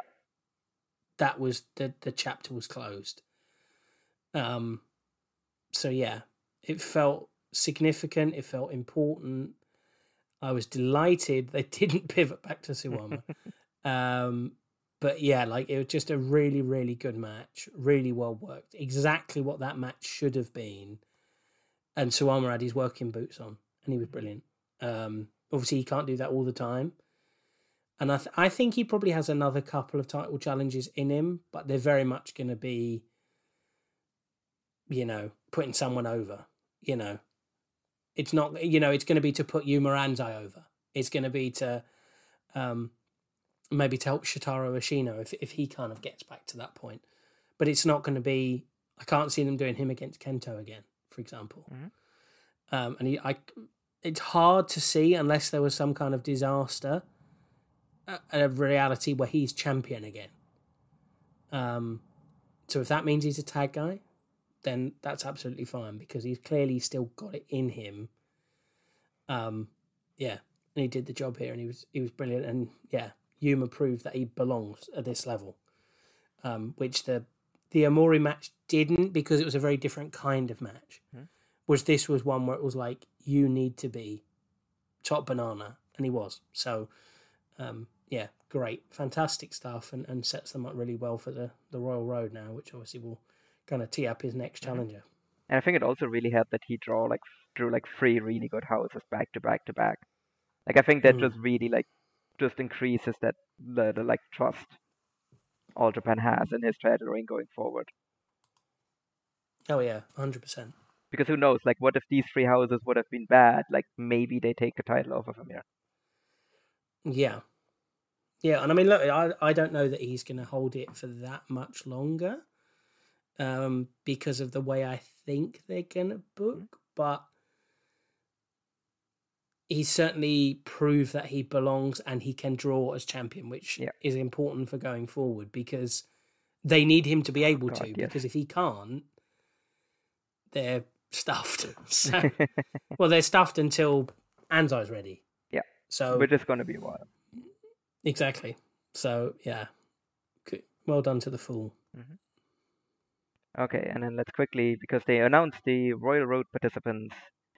Uh, so let's quickly go over that and uh, uh, and the first round matches and maybe like our thoughts who we think is going to be the overall winner. Um, so the participants and the first round matches. I think I'm just gonna roll it into one because we're closing in on three hours now. Um, so uh, the first round matches for the Royal Road 2023 are Dan Tamura versus Kotaro Suzuki, Shuji Ishikawa versus Ren Ayabe, Hokuto Omori versus Takuya Nomura, Satoshi Kojima versus Rei Saito, Jun Saito versus Hayato Tamura, Suwama versus Fuminori Abe, Kento Miyahara versus Atsuki Aoyagi, and Yuma Aoyagi versus Ryuki Honda. So the first thing that I'm thinking when I'm looking at this is like I think Honda is gonna upset Yuma Ooh. Because I don't think you want to do Kento versus Yuma in the second round here. Like I think that's a match you're saving. And again, if Honda is challenging for the tag titles, I think giving him an upset win over Yuma here makes a ton of sense. Um, Yeah. and I feel like the I think there's two potential matches I see here for the main for like the final of the show. It's I think Kojima is going to come out of his side of the block of the Mhm. tournament, and then I'm thinking the other side is either going to be Kento or Suwama. Okay. Yeah. So my only reservation is that Honda beat Yuma in the Champion Carnival, Mhm. and the tag title match is scheduled for the night before. So that well, on the opening night of the tournament, that's the tag title match, and then Yuma against Honda is the main event of second out of the tournament. So I don't know. I guess Honda's not winning both. Like he's Mhm. going to win one, I guess. So I feel like they win the tag titles, and then Yuma gets his win back the next night. Mhm. Um, but that, in theory, in my head, it's a Kojima Miyahara final. Miyahara gets his win back from the Champion Carnival. Mhm. Miyahara then beats Yuma for the title in Yoyogi on the 8th of September. And then I think on the New Year's Eve show, they do Miyahara Nakajima. And Miyahara gets his win back. I could see that. I don't think Miyahara versus Nakajima needs a title. Uh, I think you can do that match with uh without a title as well. Um, yeah, I, yeah, I don't know. I just, Yeah. part of me feels like they obviously want a big number for New Year's Eve. true. and Nakajima Miyahara would definitely give them that. Oh, and yeah. they would, would be doing it in a bigger building in Yoyogi. So Look, I'm not opposed to that. I'm not opposed to that. I will be there for that show. So if you give me Kento versus Nakajima for in a triple crown match, I'm not Yeah. gonna complain too much. They're Uh, definitely I'm running it back. that. Well, the the only alternative I could see would be Kojima maybe winning hmm That's what I'm thinking. Champion Carnival. Aoyagi beats Kojima in Yoyogi, and then Ashino comes back from his broken Mhm. arm, and it's maybe the New Year's Eve show or, or before Yep. Is Aoyagi, Ashino, and then Miyahara Nakajima underneath or on Mhm. top. You know, they're that that's the kind of one-two punch. Um, so I think that's intriguing. Um, obviously, I mentioned before about Hayato Tamura and Jun Saito. That felt like a very deliberate booking to me. Mhm. Um, I also imagine at least one of the astronauts has to win. So I'm assuming Takuya Nomura beats Omori. Yeah. I think that's Um, safe. I guess the only and the other interesting thing is just that Shuji Ishikawa and Ren Ayabe have been teaming together basically all year.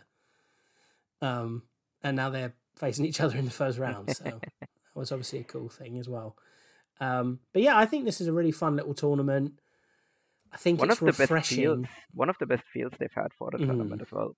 Yeah, there's no duds in it Mhm. for sure.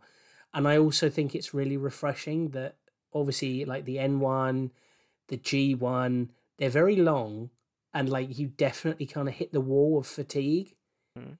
uh, which is definitely where I'm at with the G1 at the moment. Whereas with this, it's literally four shows. Yeah. Like you're not going to get tired of it. It's four shows over the space of like eight days.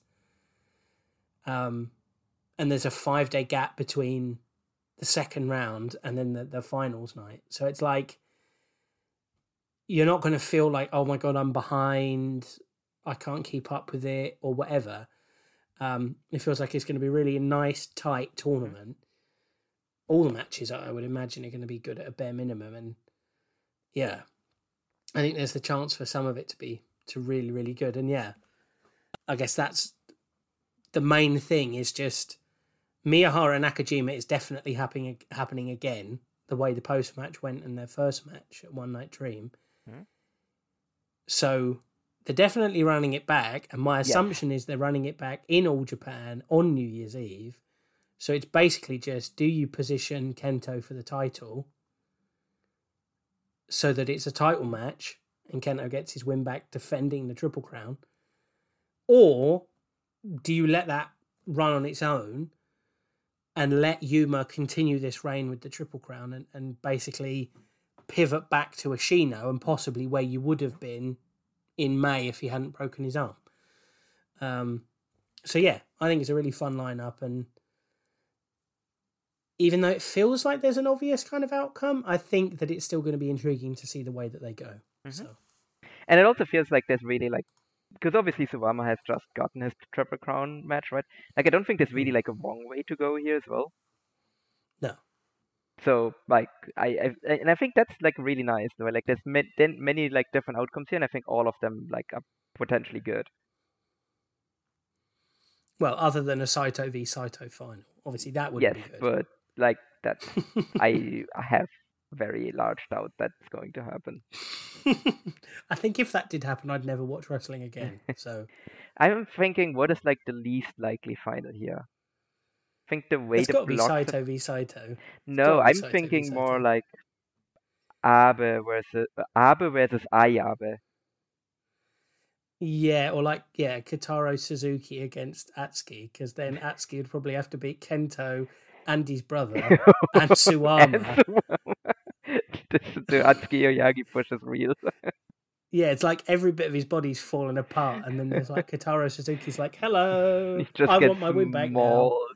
three nights in a Yeah, row. he just wants his win back. Yeah, exactly. So I guess that'd be funny as well. Um, yeah, I, yeah, I think Ayabe against one of the yeah, against Jun Saito probably, but um, yeah. But I, th- I, th- I just think it's a fun little tournament. Um, for sure. and yeah, obviously I know Kento won it last year, um, so I don't know if they want him to win it again. But look, it's Kento. Like Yeah. if he wins and he wins the triple crown, I'm not going to complain because obviously it also ties into the kind of long term story with him and Yuma and Yuma not really being able to to beat him. I know he beat him in the Champion Carnival. Um, think it was last year, uh, or am I wrong? I might be wrong on that. But um, I beat him this year. It was this year. Yeah, um, in the opener. Ye- Yeah, well, of course it was. Um, yeah, so obviously I know that's their story. So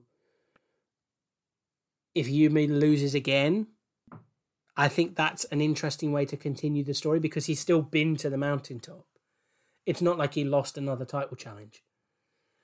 Um, because I think that then means that the next time they do it, he's definitely going to win. Yeah. Um. So yeah, I, I I don't think there's a wrong way to go. Um.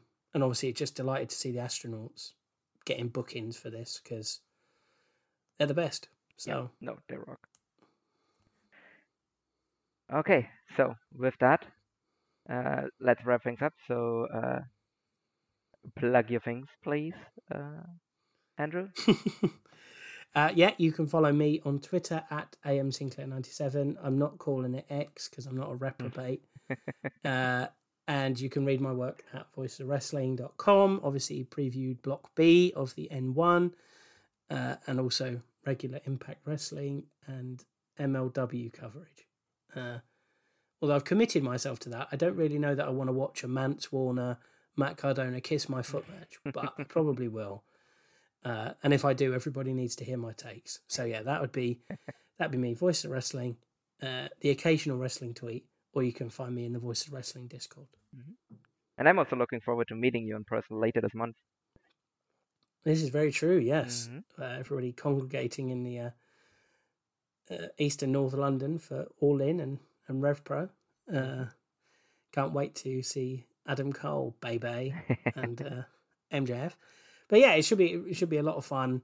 It's going to be very cool to see so many people kind of congregated in one place for one thing. And yeah, nice to meet you as well, good sir. After we've exchanged several hours of dulcet tones about uh, Lance Anoa'i and uh, GLEAT. So Yeah. And yeah, we'll be back. Um, we'll see, uh, probably in two weeks, where we'll have a lot of N1 and kind of the first. Well, most of the uh, Royal Road probably is done by then already as well. So um, yeah, uh, we'll see when we record next. At the very least, uh, sometime uh, in two weeks. So see you then. Do you like wrestling trivia? Then check out the five star match game, the Pro Wrestling Quiz Show. I'm Joe Gagney, and every episode, I grill three contestants with five rounds of power packed wrestling trivia. We have over 30 evergreen episodes in the archives covering WWE, AEW, Japan, Mexico, and much, much, much, much more. Play along at home and check it out today.